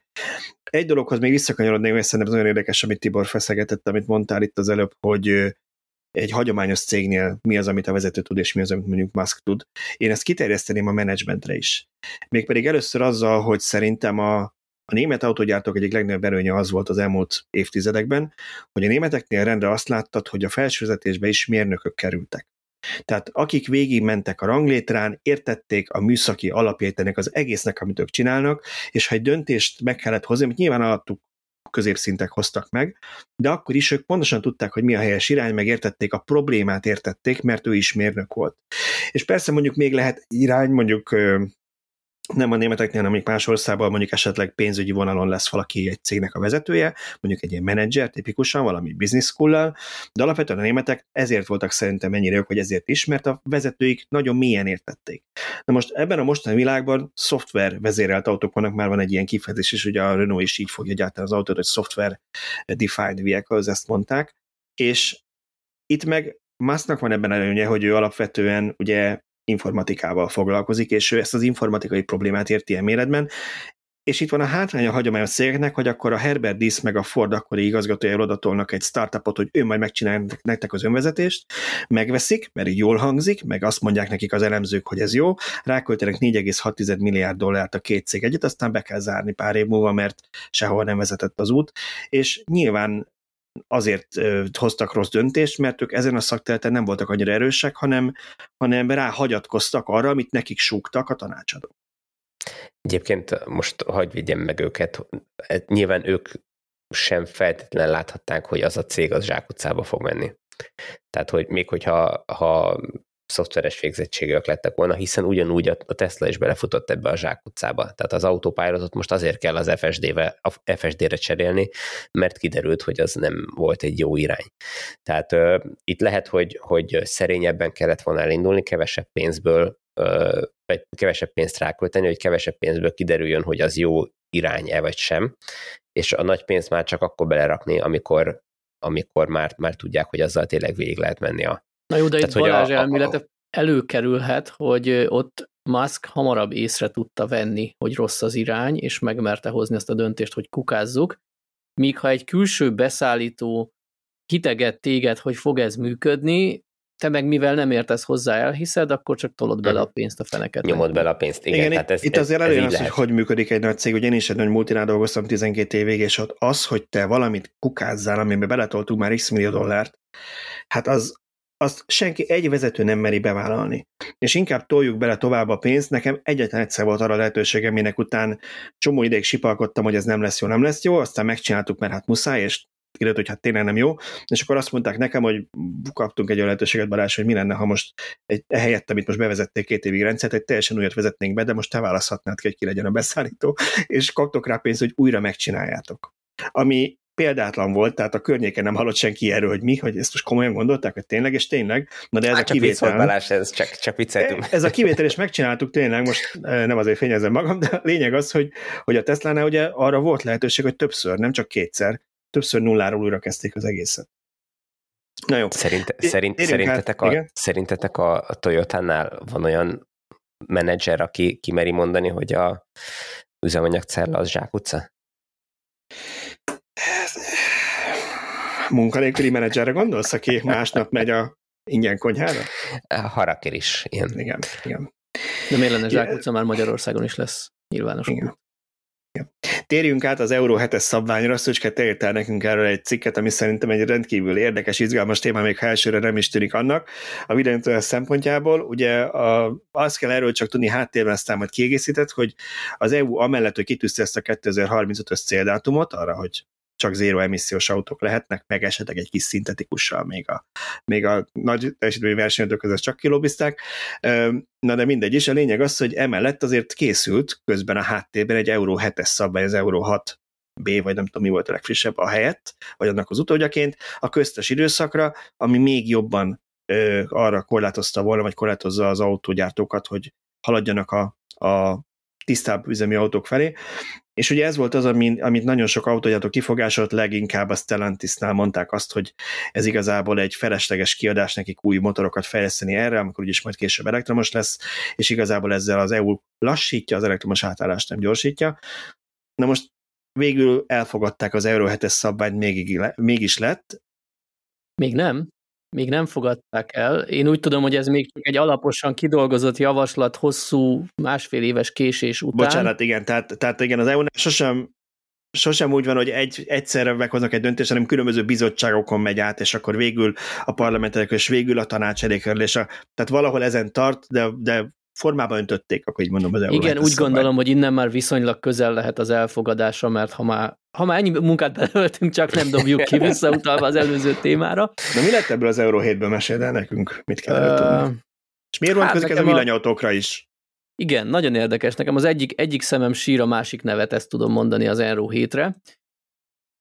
Mármint erre a szabvány bevezetésre. Hát egy kicsit én úgy gondolom, hogy, hogy egy kicsit túl gyenge, és egy kicsit elkésett ez a, ez a dolog. Mert too szerintem... Little, too late. Hát igen, igen, igen, igen. Ö, én jobban örültem volna egy, egy keményebb, keményebb beleállásnak, ugyanakkor azt mondhatják a gyártók, hogy hát igen, nem kell emiatt fejlesztenünk, bár ezt se értem, hogyha ők úgy érzik, hogy csak Európában ilyen szigorú is van küszöben az átállás, akkor miért nem fejlesztenek a többi kontinens, és akkor maximum Európának is gyártanak kicsit. Tehát érzik ők valahol, hogy meg lesz ez az átállás mindenhol, nyilván Afrikában később, mint, mint Európában, de azért, azért meg lesz. Ami nekem szimpatikus ebben az új szabvány, szabványban, vagy szabályozásban, hogy igyekeznek az eddigi laborban teljesítendő határértékeket elhozni a valós életbe, és rákényszeríteni arra, hogy a valós életben is működjenek ezek, vagy teljesíteni kelljen ezeket. Nézzünk mi ez konkrétan egy példa. Ugye korábban az volt, hogy volt is erről egy cikkünk, hogy bizonyos üzemi körülmények esetén nem kellett teljesíteni a gyártóknak ezeket a károsanyag kibocsátási követelményeket, és ebbe az volt a durva, hogy nem volt előírva a szabványban, hogy melyek ezek a körülmények, hanem szabad kezet kaptak a gyártók, és ők maguk kitalálhatták, hogy, hogy mikor nem teljesítik a szabványokat. Ilyenkor egy az egyben le lehetett kapcsolni mondjuk a ö, kipufogógáz utókezelő rendszert, mert hogy tönkre menne az a kipufogógáz utókezelő rendszer, annyira sok elégetlen üzemanyag kerül ki a kipufogó rendszerbe. És Igen, ezzel a az... hivatalos verzió az volt, hogy az a motor védelmében, ugye? Az, az Igen, nem kell, valami is a motor védelmében, de, de ugye nyilván nem a motor ment volna attól tönkre, hanem, hanem maga a kipufogógáz kezelő rendszer, ez a részecske szűrőrendszer és társai mentek volna tönkre, meg, meg ugye fogyasztottak volna olyan mennyiségű AdBlue-t, amit minden tankoláskor egy vödörrel után kellett volna tölteni, tehát azért voltak, voltak itt ennek okai, technikai okai, de a lényeg az az, hogy a rövid városi üzemben is azért elég sok autót így használnak, ott gyakorlatilag ész nélkül szennyeztek az autók. Na és erre hoztak egy olyan új szabályozást, hogy nem csak üzemmeleg motorral kell a gram per kilométer értékeket teljesíteni, hanem lett egy ilyen, nem tudom, ilyen egyutas költségnek, vagy valamilyen, nem tudom jól magyarra fordítani, ilyen furcsa neve lett ennek. A lényeg az, hogy egy maximum 10 kilométeres úton mennyi káros anyagot bocsáthatnak ki az autók, ezt is megkötötték, és akkor ugye mindegy, hogy az az adott autó egy beindítással 500 métert vagy 10 kilométert megy, ott, ott ez maximalizálva van, és ezzel elérték azt, hogy, hogy hideg üzemben sem lehet extrém sok. Még mindig tízszerese lehet akár egy egy kilométeres úton egy bemelegedett 10 kilométeres utazásnak a károsanyag kibocsátása, de legalább már van rá egy deklarált limit. Tehát szerintem ez egy azért, nagyon fontos dolog, igen. Azért nem lehet, nem lehet, bocsánat, most ez csak így logikailag, de, de mondd, hogyha ha rosszul gondolom, azért nem lehet tízszeres, mert akkor a maradék 9 kilométeren brutálisan alacsony, gyakorlatilag elektromos árammal kéne menjen, hogy, hát, hogy az... igen, de mondjuk gondolj akkor a plug-in hibridre, amelyikben nincsen elektromos fűtés, ő megteheti azt, hogy az első egy kilométeren tízszeres károsanyag kibocsátással felfűti az utasteret és felfűt, feltölti az akut, ha 9 kilométert utána meg tud tenni elektromos módban. Tehát, hát igen, hogyha... nyilván hogyha... azért nem annyira életszerű ez, tehát nyilván nem lesz tízszeres, csak csak mondjuk 5 Igen, tehát hogyha ha valóban utána megtesz még 9 kilométert teljesen elektromosan, és akkor szétosztjuk arra a 10 kilométerre a kibocsátást, akkor az úgy tényleg jó. A gond akkor van, hogyha egy kilométeren fölfűti a,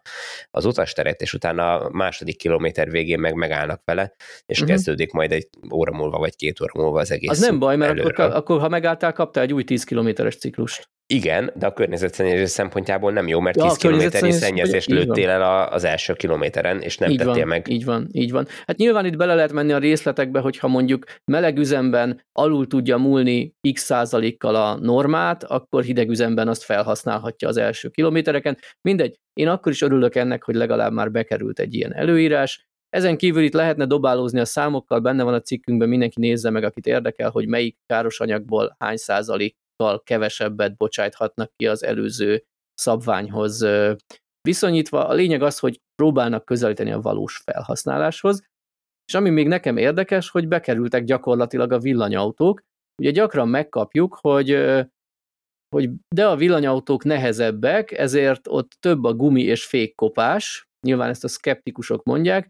A gumikopást még valamilyen szinten alá is lehet támasztani azzal, hogy, hogy kapcsolódik a tömeghez, de a fékkopás az azért iszonyatosan nagy baromság, nem tudom szebben kifejezni, mert folyamatosan látjuk a visszajelzéseket, hogy van egy 200 ezeret futott taxi elektromos autó, amit ugye nyilván csak városban használtak, és gyakorlatilag újszerű a fékbetét, nem a féktárcsa, a fékbetétek, és annyira nagy a regeneratív fékezés aránya, hogy annyira ritkán használja a fékeket. És akkor itt rögtön mondta is valaki, hogy hogy de az én Priusomban, és amúgy megtudom, az enyémben is volt olyan, hogy azért kellett féket cserélni, mert keveset ment az autó, és egyszerűen berohatta a fékbetét, annyira nem volt használva, és a következő műszaki vizsgánál szóltak, hogy hát nem elég a fékhatás, ki kell cserélni az amúgy nem, nem kopott fékbetétet. Hát igen, ilyen előfordulhat, és nyilván ez valamilyen szinten szennyező, bár ha azt leadják, az a féktárcsa, az, az megfelelő helyen újra lesz hasznos, újra acél lesz belőle. Azonban ez, ez nem egy városi károsanyag kibocsátás, tehát ha, ha lecserélik a fékbetétemet, nyilván az szennyez, hogy idő előtt lecserélték, viszont abból nem lesz fékpor az utakon. Igen, viszont a, a gumikopásra visszatérve meg, hogy egyre inkább abba az irányba megyünk, hogy azok a gyártók, amik odafigyelnek a, az autóknak a tömegére is, láss Tesla, ők most már nem gyártanak szignifikánsan nehezebb villanyautókat, mint a hasonló kategóriás hasonló méretű nem villanyautók. Tehát most, hogy egy, egy Tesla Model X 2,4 tonna, az nagyon soknak hangzik, de hogyha mellé teszünk egy ugyanolyan méretű benzines vagy dízelautót, akkor az is 2,2-2,3. Land Rover se sokkal vékonyabb, igen. Így van, tehát ő egyszerűen egy böszme nagy állat azért nehéz, nem az akku miatt, igen, vagy nem csak de hát a Model 3 is, ugye hivatalosan azt hiszem az enyém az 1840 kg, azt hiszem, hogy Bjorn, amikor ráállt ezekre a mérlegekre, amiket szokott ilyenkor csinálni, akkor kevesebb volt, de mondjuk ő nálam picit vékonyabb. Lehet, hogy azért. De, de a viccet félretéve azért az már nem akkora eltérés egy mondjuk hármas BMW-hez képest. Igen, tehát hogyha ha azt megnézzük, hogy majd jönnek a, a strukturális akupakkok meg társai, amik várhatóan még inkább faragnak ebből a tömegből, és ezt egyre inkább el fognak terjedni más autógyártóknál is, akkor én nem számítok arra, hogy, hogy jelentősen nehezebbek lesznek a villanyautók.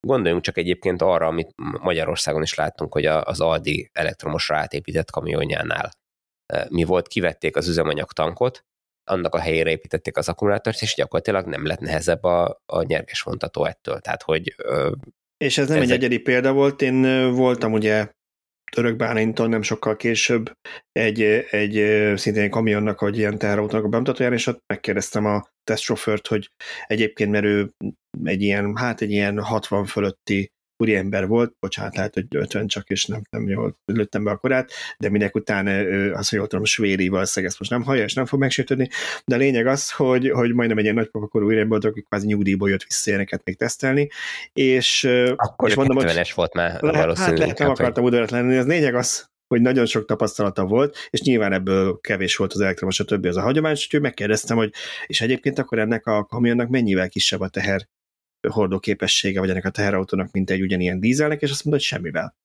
Azt mondja, hogy uh-huh. azt nem szabad elfelejteni, hogy dízelt úgy kell tervezni, hogy több száz liternyi üzemanyagot visz magával, plusz ott van a hajtáslánc.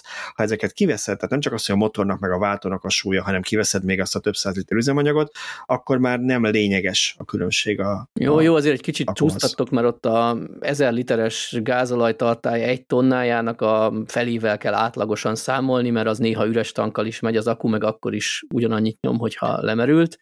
Igen, de, de, ezek, de ezek tipikusan ilyen elővárosi, bocsánat, csak annyi, hogy ebben igazad van, de ott ezek tipikusan ilyen elővárosi, városi teherautók voltak, tehát ezekben nem, e, nem tudom én, 1000 kWh akkumulátor volt, hanem mondjuk 300, e, ami meg valószínűleg nem akkora. Hát logikailag értem én, amit Szöcske mond, de hogyha azt a biztonsági játékot nézzük, amit általában szoktak, hogy, hogy a hagyományos autóknak az üzemanyag tartályát soha nem engedik nullára kiürülni, hanem mondjuk, mit tudom én, 20%-nál már rátankolnak, akkor az nem a fele lesz, hanem akkor a felénél. Akkor a 60%-a, vagy jó, lesz, mindegy, tehát... értitek, mire gondolok, tehát azért, igen, igen, igen. azért nem szabad a teljes telitankkal számolni az Na, autó. De a, a lényeg az, hogy a tendencia az, az, az afelé mutat, hogy nem lesznek az elektromos autók jelentősen nehezebbek a hagyományos autóknál. Nyilván ez egy, ez egy evolúciós folyamat, e, idáig el kell jutni, de, de ezt látjuk, hogy, hogy ezek jönnek most. Illetve itt én még megemlíteném, hogy a gumigyártók egyre inkább rámennek a speciális elektromos autóhoz gyártott gumira, ami amúgy egy elég nagy kihívás nekik, mert legyen kicsi a gördülési ellenállásra, de közben legyen biztonságos, és a tévhitek szerint nehezebb autókat is bírja el. Tehát hát ez, ez nem tévhit, mert azért most az meg. elektromos autók még tényleg nehezek, de hogy, hogy igen, tehát ezzel a tömeggel is tudni kell Mind, Minden valamit. esetre ugye az van, hogy, hogy több autóra mondjuk meg kell a erősebb oldalfalú gumit venni elektromos autóra, ami amúgy egy ilyen nagyobb kategóriára kellene azért, mert hogy ott a plusz kiló, de ha a gumigyártók elkezdenek erre fejleszteni, meg a tartóságra rámenni, akkor, akkor nyilván csökkenni fog a gumikopás. Itt ugye a tartóság, amit még esetleg a, a villanymotor nagy nagy nyomaték, vagy az elektromos autók nagy nyomatékát, azt, azt fel lehet hozni ellenpólusként, hogyha nyilván lehet ezeket tök óvatosan vezetni, de azért sok villanyautós kielvezi a dinamizmust, és nyilván akkor ha mindig 400 Nm-t akarsz minden piros lámpa után átvinni az aszfaltra, akkor nyilván gyorsabban fog kopni a gumi, de hát most erre azt mondom, hogy aki ezt így kielvezi, ő valószínűleg benzinesből sem a ezres szívómotort választotta volna, tehát ő ott is egy nehéz, nagy teljesítményű, jól gyorsuló autót vezetett, vagy választott volna, ami amúgy még többet is fogyasztott üzemanyagból. Igen, ilyenkor szoktak azok az összehasonlítások lenni a kommentekben, hogy de az én korollám de aki egy 300 lóerős autót vesz, az, az nem korollát vett volna szintén, hanem vett volna mondjuk egy valami sportos. Így van, ettől függetlenül azt mondom, hogy nem baj, meg jogosnak tartom, hogy ez bekerült, hogy most Abszolút. könnyű vagy nehéz lesz megfelelni nekik a villanyautógyártóknak, az legyen az ő gondjuk, de jó, hogy bekerült ez a, ez a dolog, és még, még egy ilyen dolog bekerült a szabványba, amivel nyitott kapukat döngetnek, így nem is annyira értettem. Előírták, hogy a hibrid és tisztán elektromos autók akkumulátorának nem tudom, egészségi állapota, vagy minek fordítsuk, az nem csökkenhet 5 év 100 ezer kilométer alatt 80 százalék, illetve 8 év 160 ezer kilométer alatt 70 százalék alá. Ezt ezzel szeretnék az emberek villanyautókba fete, fektetett bizalmát növelni ezzel az előírással. Azért nem annyira értem, mert én nem tudok olyan autógyártóról, aki ne vállalta volna ezt, vagy akár ennél egy kicsit többet, mert például szerintem van, aki a 8 év 160 ezerre a 80%-ot is vállalja, nem csak a 70-et. Tehát gyakorlatilag a limitet meghúzták a jelenlegi iparági standard alatt erre csak azt tudom mondani, hogy ha eddig is így húzták meg a limitet a kipufogóból érkező szennyezés alatt, akkor nem értem a hisztit. Igen, hát üdvözöllek az EU-s direktívák világában, mert ez nagyjából így néz ki, hogy eladják marketingbe, hogy ez mennyire szigorú, és most ők mennyire zöldek, de hát kb. ezt tudták eddig is a villanyautók. Hát nem, ez, ez, amit mondtál is, hogy ez tulajdonképpen egy megnyugtatás az emberek számára, hogy ez már kőbe van vésve, ezt kell tudni mindenkinek adni, tehát ennél rosszabb nem lehet. Tehát nem lehet az, hogy három év múlva jönnek majd a kínaiak, és akkor beraknak olyan akkumulátorokat, ami nem bírja sem eddig, csak éppen addig, hogy kiguruljon a szalomból, tehát hogy ezt, ezt ne lehessen megcsinálni. A másik pedig az, hogy ez lehetőséget teremt arra, szerintem, persze lehet, hogy én gondolom túl egy kicsit a dolgot, hogy a felhasználó igényelhessen egy kimutatást, tehát hogy te bármikor bemehess a szalomba, vagy a szervizbe, és azt mondhast, hogy te szeretnéd kinyomtatva látni, hogy a te autódnak az akkumulátora most milyen állapotú. Eddig ugye ez csak egy ilyen garanciális problémánál merülhetett föl, de hogyha ez egy EU-s előírás, hogy ezt kell tudni, akkor akkor joggal kérdezem meg, hogy tudja-e. Hm, lehet benne egy ilyen van, szál. Így van, tehát hogy, hogy explicit nincs leírva benne, uh-huh. de, de, de szerintem elindulhat egy ilyen jellegű tendencia. Hát meg a másik talán, hogy az öt éves, szerintem az öt éves vállalás, ez nem volt Ágyáton. Általában el szokták mondani, hogy 8 év, 160 ezer km, ez ilyen standard lett. Ja, és de akkor az, azon hogy... belül 5 évben nem hozná a 80-at. Hát az nem túl életszerű, hogy a hogy 5 év alatt 75%-ra degradálódik az akud, majd utána kibír még 3 évet 75-ről 70-re okay, esni. Hát, mondjuk egy használt autót nézel, vagy azt akarsz venni, akkor nem vihetted el a márka szervizbe, hogy az én autóm 5 éves, és már 80 van, és akkor hogy lesz ebből 78 év múlva? Azt mondták, hogy hát ha nem, ha nem, nem tudja a 70%-ot 8 évesen, majd akkor hozza vissza, és akkor még utolsó alkalmat cseréljük. Most lehet azt mondani, hogy garanciába tessék cserélni, mert 75 van 5 évesen. Igen, ez lehet, hogy plusz egy lépcső belekerül, ebben van, van valami.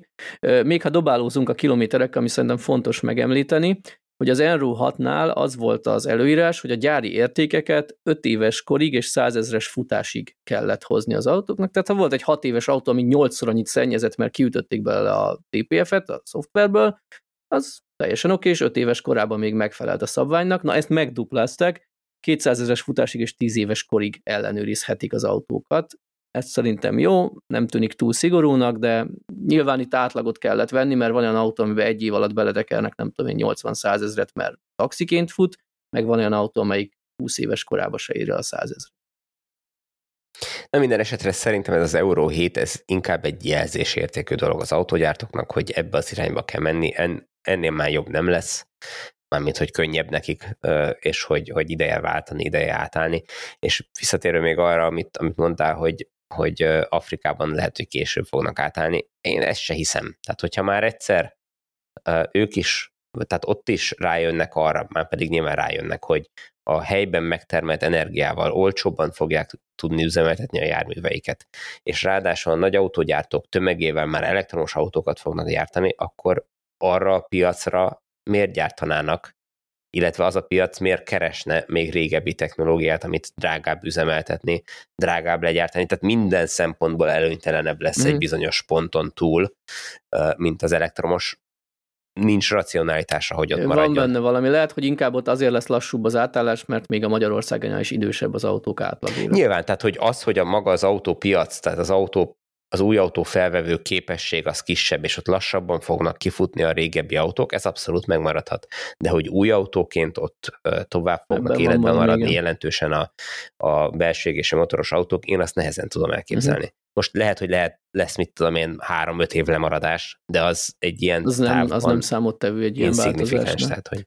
Nem, nem, nem. Ö, arra, hogy szigorúak, vagy mennyire szigorúak az Enrohit előírásai, szerintem még adalékként érdemes ezt a fact sheetről kiollózott számot megemlíteni, hogy úgy számol a bizottság, hogy személyautók esetén 90-től 150 eurós többletköltséget fog csupán jelenteni az, hogy az Enro 6-os autókat átalakítsák, hogy megfeleljenek az Enro 7 normának. Hát ez semmi. Ez ne, nem fér el az árésben semmiképpen.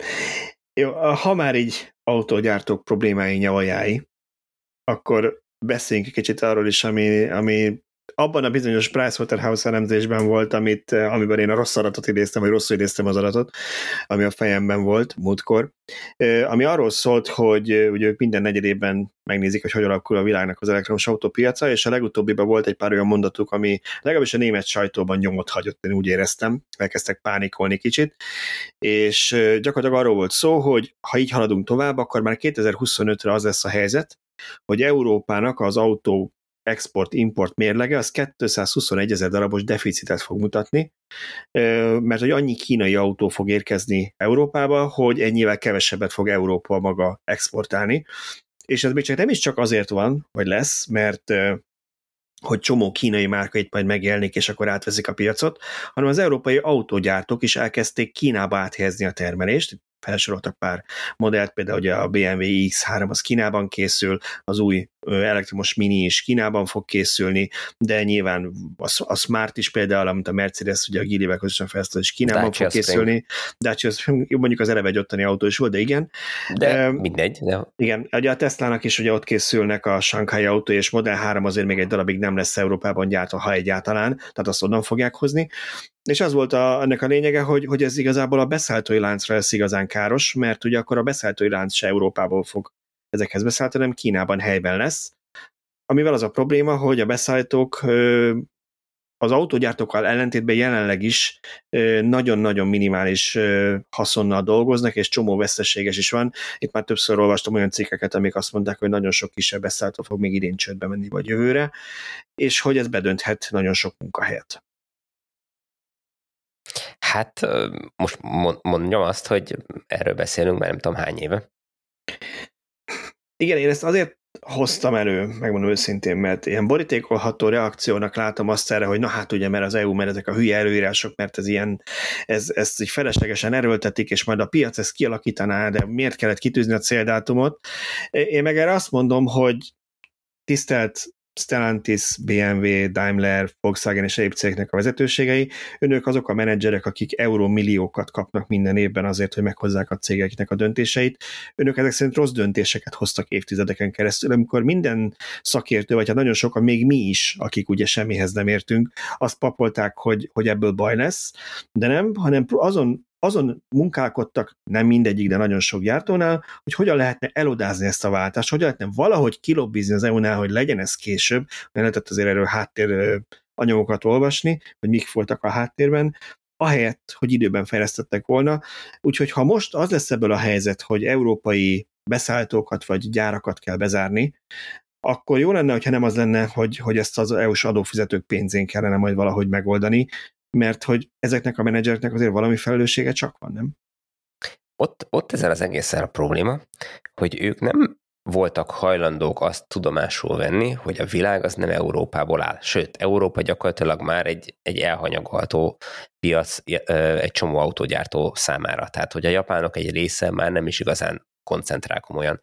Amerikára koncentrál, ott nagyban ott vannak, Ázsiára koncentrál, ott nagyban ott vannak, és hogy, hogy attól, mert ők kilobbizzák Európában, hogy tovább lehessen árulni a szennyező autókat, attól ez nem fogja megállítani a kínai autógyártókat, hogy belépjenek egy olyan új piacra, ami most kezd kialakulni, és gyakorlatilag ők megteremtsék ezt az egész piacot, és utána azon a piacon fölnőve, tehát itt most az Ázsia piacokra gondolok, azokon a piacokon fölnőve ők majd a méretgazdaságosságokán letarolják az európai piacokat. És tehát, hogy ezt én nem is értem, hogy ezt hogy gondolhatták végig. Tehát, hogyha valaki egy, egy két éves ciklusnál egy picit is előbbre tud gondolkodni ilyen cégvezetőjeként, akkor, akkor ez hogy nem merül fel a fejébe, hogy, hogy egy ilyen forgatókönyv is előfordulhat.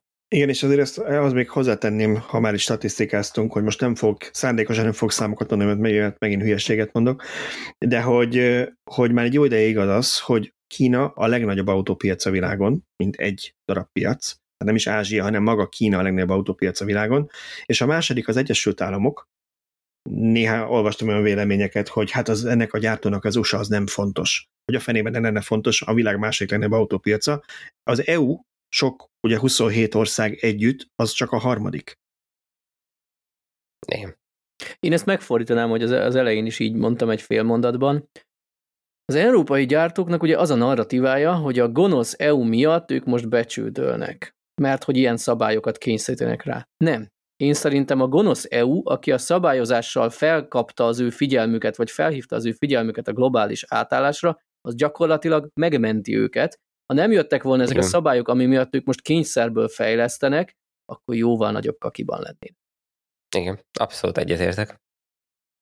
Igen, és ami ebben még fontos, hogy szerintem megint ki kell emelni, hogy az EU-nak nagyon is követendő az a magatartása, és lásd, hogy Amerika is milyen sikeresen másolta kvázi ezt, hogy próbálják az akkumulátorgyártást, nem csak a végszerelést, hanem már az alapanyaggyártást is Európába telepíteni, hogy most az olaj, mondjuk arab olajfüggőség, vagy orosz olajfüggőség után ne egy kínai akkumulátorfüggőségbe evickéljük át magunkat, hanem legyen itt helyben akkumulátor alapanyagtermelés és akkumulátorgyártás is. És ugye láttuk, hogy Amerikában is erre készültek ezzel a törvénycsomaggal, hogy nagyon komoly összegekkel dotálják, hogy ha te ott gyártott az akkumulátort az autódba, és emiatt nagyon sok cég bejelentette, hogy hát akkor ő most mégis inkább Amerikába építene először gyárat, miatt Európába. Hát apró szépséghiba, hogy Európában is leginkább a kínai meg a koreai akkumulátorgyártók terjeszkednek és építenek célket, és nagyjából De legalább a gyár itt lesz. Igen, tehát de legalább a gyár itt lesz, az más kérdés, hogy a profitot azt ki tudják vinni, ha már az európai hát nem csak a profit, hanem az, hogy a tudás is náluk van, tehát hogy, hogy Európa is, meg Amerika is a lítium akkumulátor gyártás terén olyan szinten lemaradt, hogy, hogy múltkor hallgattam egy podcastot, azt azt veletek is megosztottam, hogy, hogy a, a CATL az úgy indult, hogy a Bell Labs-től egy millió dollárért megvásárolta a lítium akkumulátorgyártásnak a licenszét. És, és ennyi, és onnantól elkezdtek fejleszteni, és nyilván az alatt gyorsan rájöttek, hogy az alapján, a licensz alapján nem tudnak akkumulátort gyártani, mert annak az akkumulátornak mindenféle baja van, de ők házon belül kifejlesztették azt az akkumulátort, ami viszont jó, és amit viszont lehet nagy vagy gyártani, és utána el tudták adni az Apple-nek, el tudták adni mindenki másnak, és egyébként én azon lepődtem meg, és azért is küldtem át nektek, hogy, hogy állítólag ez alapján, a podcast alapján a, a, a tulajdonképpen autós akkumulátor gyártót a CATL-ből Herbert Diss csinált, amikor a, a Kínába szánt plug-in hibrid autóikba keresett akkumulátort, és ő kereste meg a, az akkor még csak ATL ATL-ként igen működő céget, hogy hát gyártanának-e nekik akkumulátort. Tehát, hogy itt érdekes történelmi, történelmi Igen, szálak is vannak. Ebben teljesen igazad van, én csak annyiban vitatkoznék vele, vagy egészen ki, hogy azt láttuk, hogy Kínában is úgy lett autógyártás, és úgy lett olyan autógyártás, mint most, hogy eltanulták azt a nyugattól, ottani interi mérnököket importáltak, meg itteni autogyártókkal ugye kötelező volt a joint venture, tehát a vegyes vállalat Kínában, Igen. és azért, hogy ha ide jönnek ezek a kínai akugyárak, nyilván nem egy év alatt, de ha több ezer európai dolgozik, akkor az a tudás azért az át fog így migrálódni az európai fejekbe is, tehát nem biztos, hogy mi találtuk ki azokat az akkumulátorokat, de nem hiszem, hogy hogy az a tudás az teljesen hermetikusan elzárva maradna, és itt csak a sor mellett a gombokat nyomogatják majd. Igen, igen, de azért azt nagyon látszik, hogy iszonyatosan vigyáznak a technológiára. Tehát, hogy senkit nem engednek a közelébe, és, és, és hermetikusan el vannak zárva ezek a, ezek a gyárak a, a külvilágtól. Tehát nem véletlen ez a rengeteg titkolózás a Gödi Samsung gyár körül se. Ha már Gödi Samsung gyára, a végére kettő magyar témát hoztam. Az egyik az kellemetlenebb, vagy hát potenciálisan kellemetlenebb, erről majd mindjárt beszélünk, a másik az meg a végére, csak hogy, hogy, hogy pozitív, vidám, az hogy pozitív, vidám, vidám lezárás lesz. Úgyhogy az első az Debrecen, Szöcske, szeretnél nekünk mesélni erről egy kicsit, ez a debreceni, te, te, a te rovatod, állandó rovatod a, az ingyenes parkolás megszűnése, de ezen most van egy kis csavar. Hát még nem tudjuk, hogy van-e egy kis csavar. annyiban más ez, mint az eddigi városok, hogy itt felröppent a hír már a döntést jóval, hát jóval egy héttel megelőzően, hogy van egy ilyen tervezet, és tényleg részletekben kiderült, és a Magyar Elektromobilitás Egyesület küldött egy levelet nekik, hogy, hogy gondolják ezt azért át. Mm, majd meglátjuk, hogy ennek, ennek milyen hatása lesz. Bevallom őszintén nem érzem úgy, hogy az elmobnak jelenleg akkora hatása van, hogy most itt hirtelen abszolút gyökeresen megváltozik minden döntés, de reméljük, hogy, hogy figyelembe veszik az érveinket legalább a vitában. Hát arra minden esetre biztos jó, hogy, hogy, hogy érzékeltessék, hogy, hogy, hogy ez egy kívülről látható dolog, ez nem csak egy ilyen saláta törvénybe beillesztett egy soros valami jelentőségű, hanem, hanem erre fölkapja a sajtó a fejét, meg úgy általában ez a közösség, amelyik ennek eddig a haszonélvezője volt nyilván egyik oldalon, illetve hogy ezen keresztül a, a reklámhordozója az elektromobilitásnak és a, a tisztább közlekedésnek. Igen, nagyon érdekes dolog ez, ez a téma, és nagyon hosszan lehetne fejtegetni az előnyeit, a hátrányait, okait, mert sokan azt mondják, hogy ugyanúgy foglalja a villanyautó is a helyet, én hiába vagyok villanyautós, igenis fizessek, ugyanakkor szerintem pedig egy fontos ösztönző az ingyenes parkolás azért, hogyha valaki megteheti, hogy elektromos autót vesz, vagy esetleg van is két autó a családban, és a belvárosba megy, akkor igenis kényszerítve érzi magát, hogy oda a zöld rendszámossal menjen, ne a másikkal. Igen, ezt, pont ezt akartam mondani, egy kicsit beszéljünk már erről, mert ugye első jogos felvetés lehet, ha valakinek erre az a zsigeri reakció, hogy most komolyan azért kezdtünk el lobbizni, az a legfontosabb téma, meg azért akar az elmob első ö, látható cselekedeteként kiállni valamiért, hogy aki megvette a 10x milliós villanyautót, az nem tud kifizetni 300 forintot parkolásra, tényleg ebbe kellett berállni. Hogy itt nem erről van szó, itt arról van szó, hogy az, hogy a belvárosokban az emberek olyan autókkal menjenek, amik nem környezetszennyezőek, az egy jó dolog, és azt nem kellene már így az elején egy százaléknyi elektromos autónál így elkasszálni, nem? Tehát ez nem egy olyan, nem ez olyan összeg, ami, ami, ami kimutatóan hiányzik a, az városok költségvetéséből, mert még annyira alacsony az elektromos autóknak az aránya. Ez egy olyan előny, amit látszólag ugye csak ezek a, az autósok élveznek, de hogyha ezek az autósok sokan lesznek, akkor annak az előnyét viszont azok is érzékelik, meg élvezhetik, akik nem járnak autóval, hanem csak ott élnek abban a városban, hiszen tisztább lesz a levegő, csendesebb lesz a város működése, tehát hogy, hogy ennek, ennek óriási társadalmi előnyei lehetnek hosszú távon, de tényleg, hogyha ezt, ezt uh, itt egy százaléknál elfolytják ezt az egészet, és egy csomó embernek tényleg elveszik a kedvét a, az elektromosra való váltástól, akkor, akkor ez egy lassabb folyamat lesz. Nem fog megállni, tehát senki ne gondolja azt, hogy ugye ez rengetegszer felmerül ez a kérdés, hogy hú, hát most eltörölték az ingyenes parkolást, most akkor megtorpan az elektromos autóknak a terjedése. Nem fog megtorpanni. Nyilván lesz egy olyan kör, aki, aki elgondolkozik, hogy neki így már nem éri meg, és nem fog ö, elektromos autóra váltani, de lesz rengeteg olyan ember, akinek meg igen. És most mivel amíg ö, kevesebb autó érhető el, mint amennyit föl tud szívni ez a piac, nem lesz változás a, a, a, a, az átállás ütemében de nyilvánvaló, hogy azokban a városokban fogják többen meggondolni magukat, amely városokban eltörölték a, az ingyenes parkolást. Azokban a városokban pedig, ahol ö, továbbra is marad az ingyenes parkolás, egyre több és több lesz az elektromos autó. Tehát összességében országos szinten nem hiszem, hogy megtorpanás lesz. És ez szerintem nagyon fontos, vagy reális szenárió, mint Szöcske emlegetett, hogy mondjuk valakinek van egy nagyobb családi autójuk otthon, teszem az dízel, de tök mindegy, hogy milyen belségésű motoros, meg mondjuk van egy használt léfük, amit arra vettek, hogy így a gyerekeket elvinni iskolába, meg ilyesmi, de az úgysem mennek több száz kilométerre, és amikor be kell szaladni valamire a városba, akkor lehet, hogy azt mondták, hogy vigye, vidd a leafet, mert azzal nem kell fizetni a parkolásért. Mostantól meg megy azzal, ami éppen kint áll, vagy amelyik éppen kényelmes, és jó lenne, hogyha nem a füstölő dízel benne be a belvárosba.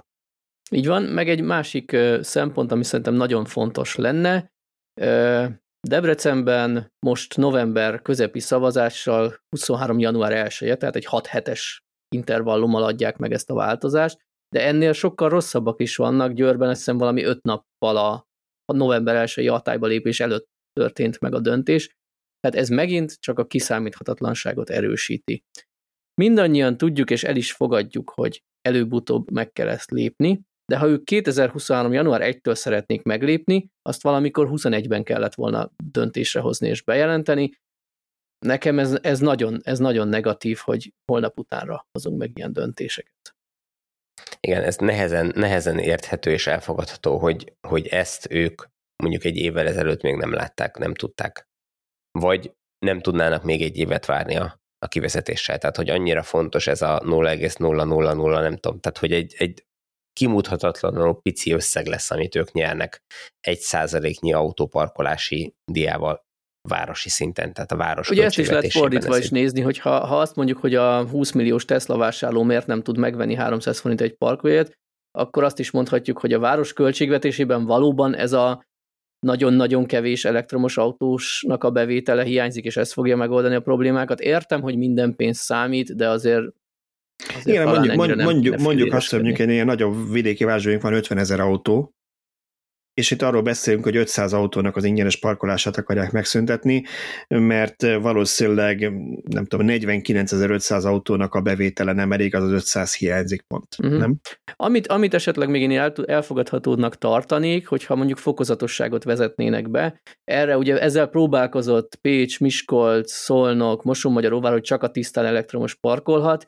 Igen, ez egy Szerintem ez egy méltányolható döntés, ott a kivitelezés bonyolodik meg nagyon azáltal, hogy, hogy helyileg regisztrálni kell minden városban, de például én, én el tudnék fogadni egy olyan megoldást, hogy azt mondják, hogy nem korlátlanul, csak mondjuk a parkolás első két órája ö, lenne ingyenes az elektromos autósnak. Nyilván ez technikailag meg lehet a papírboltos kis órával, hogy tett ki a szélvédőre, de én még azt se tartom ördögtől valónak, hogy mondjuk a parkolóautomatán legyen egy olyan gomb, hogy nekem zöld rendszámom van, és beállíthatom, hogy mennyi ideig akarok parkolni, akkor ha két óránál rövidebb, akkor kiad ingyen egy cetlit, amin rajta van a kezdés befejezés időpontja, tudja ellenőrizni az őr, illetve ha ennél hosszabb időt adok meg, akkor a két óra feletti részért kell fizetnem, és akkor ott állhatok. És ez valójában megoldana azt a célt, hogy azt mondják a városok, hogy ez forgalomszabályzó eszköz, túl sok zöldrendszámos autó for, foglalja a helyeket folyamatosan is. Ebben azért van valami, ha én ott dolgozom a belvárosban, akkor vettem egy zöldrendszámos autót, nyilván akkor eleve nem az óradíjat fizetném, hanem vennék havi bérletet, de mindegy,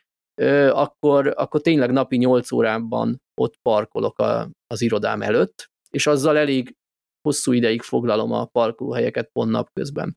Na most, ha lenne egy ilyen két órás limit, akkor pörögnének a parkolóhelyek, hiszen csak mondjuk egy rövidebb ügyintézésre, vásárlásra jönnének be az emberek a zöldrendszámos autóval, aki pedig tudja, hogy 8 órát fog parkolni, az megvehetné a havi bérletet úgy, mint egy fehér rendszámos autóra is megveheti.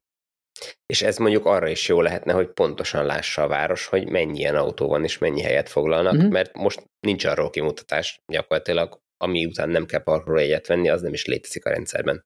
Egyébként szerintem még akár az is vállalható kompromisszum lenne, mert uh, szerintem te már másodszor hozzá elő ezt a parkolórás példát, amit teljesen értek, csak mindig az öt eszembe, hogy akkor a parkolórákat most fizikailag módosítani kellene, tehát egy új gombot kell rájuk szerelni, és át kell alakítani, és ez pénz, de mondjuk a telefonos applikációk, amikkel parkolójegyet vásárolni, ott ez nem egy nagy történet lefejleszteni, hogy ha beállítod, hogy elektromos autón van egy pipával, akkor az első két órát nem számolja, hogy hogyan a tarifa. Tehát jó. Illetve még egy, még egy igen? példát megpendítenék, aztán engedem, hogy tovább lépjünk.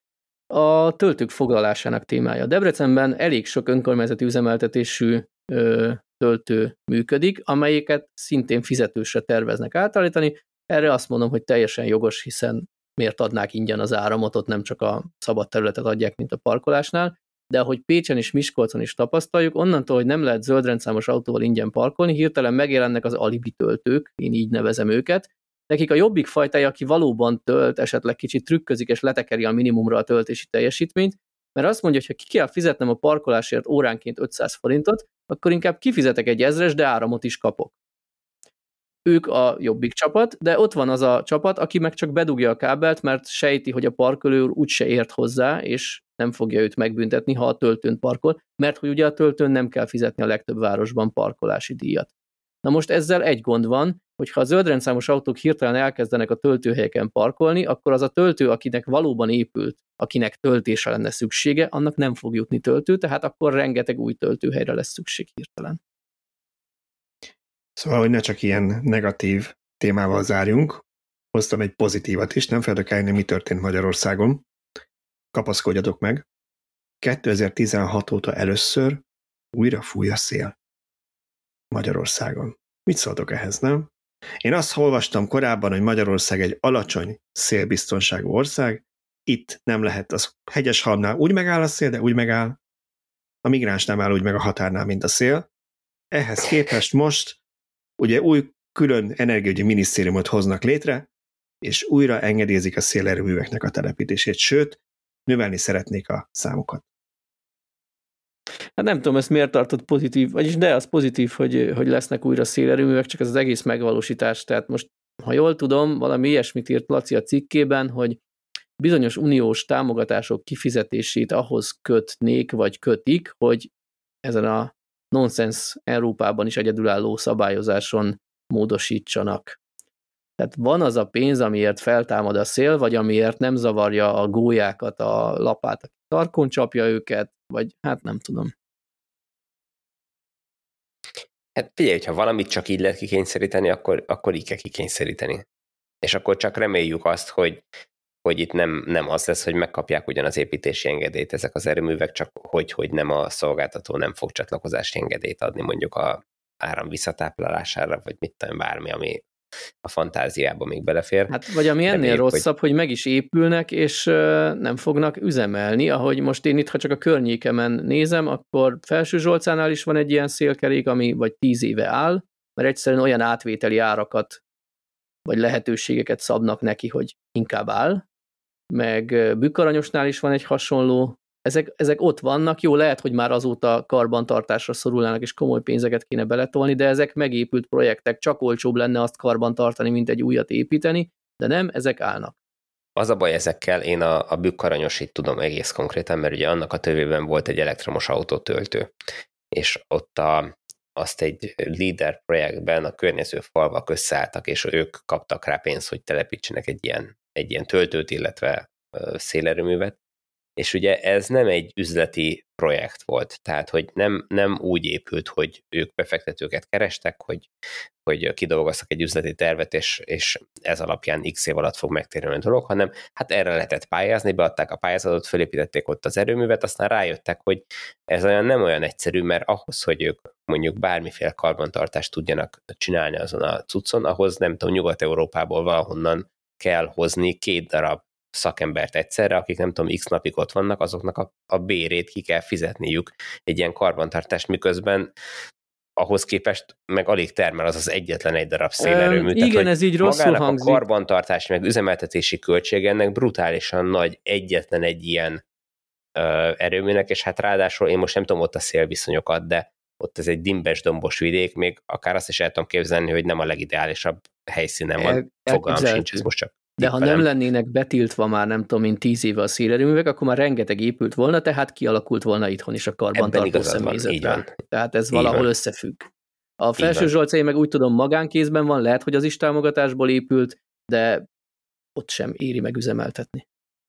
Igen, azt akartam csak mondani, hogy, hogy remélhetőleg, hogyha tömegesen települnek meg Magyarországon szélerőművek, mert én úgy érzem azért itt most van egy én vagyok valószínűleg naiv, de mintha lenne egy kormányzati szándék arra, hogy ténylegesen a, a megújulóban a napelemeket ellensúlyozva legyenek szélerőművek is, akkor, akkor talán ez is megoldódik ez a probléma, mert a karbantartás nem az lesz, hogy egy nyugat-európai embert kell ide berepültetni, nem tudom, meg Belgiumból, hanem, hanem lesznek itthon is erre szakemberek, mert lesz annyi szélerőmű, hogy megéri.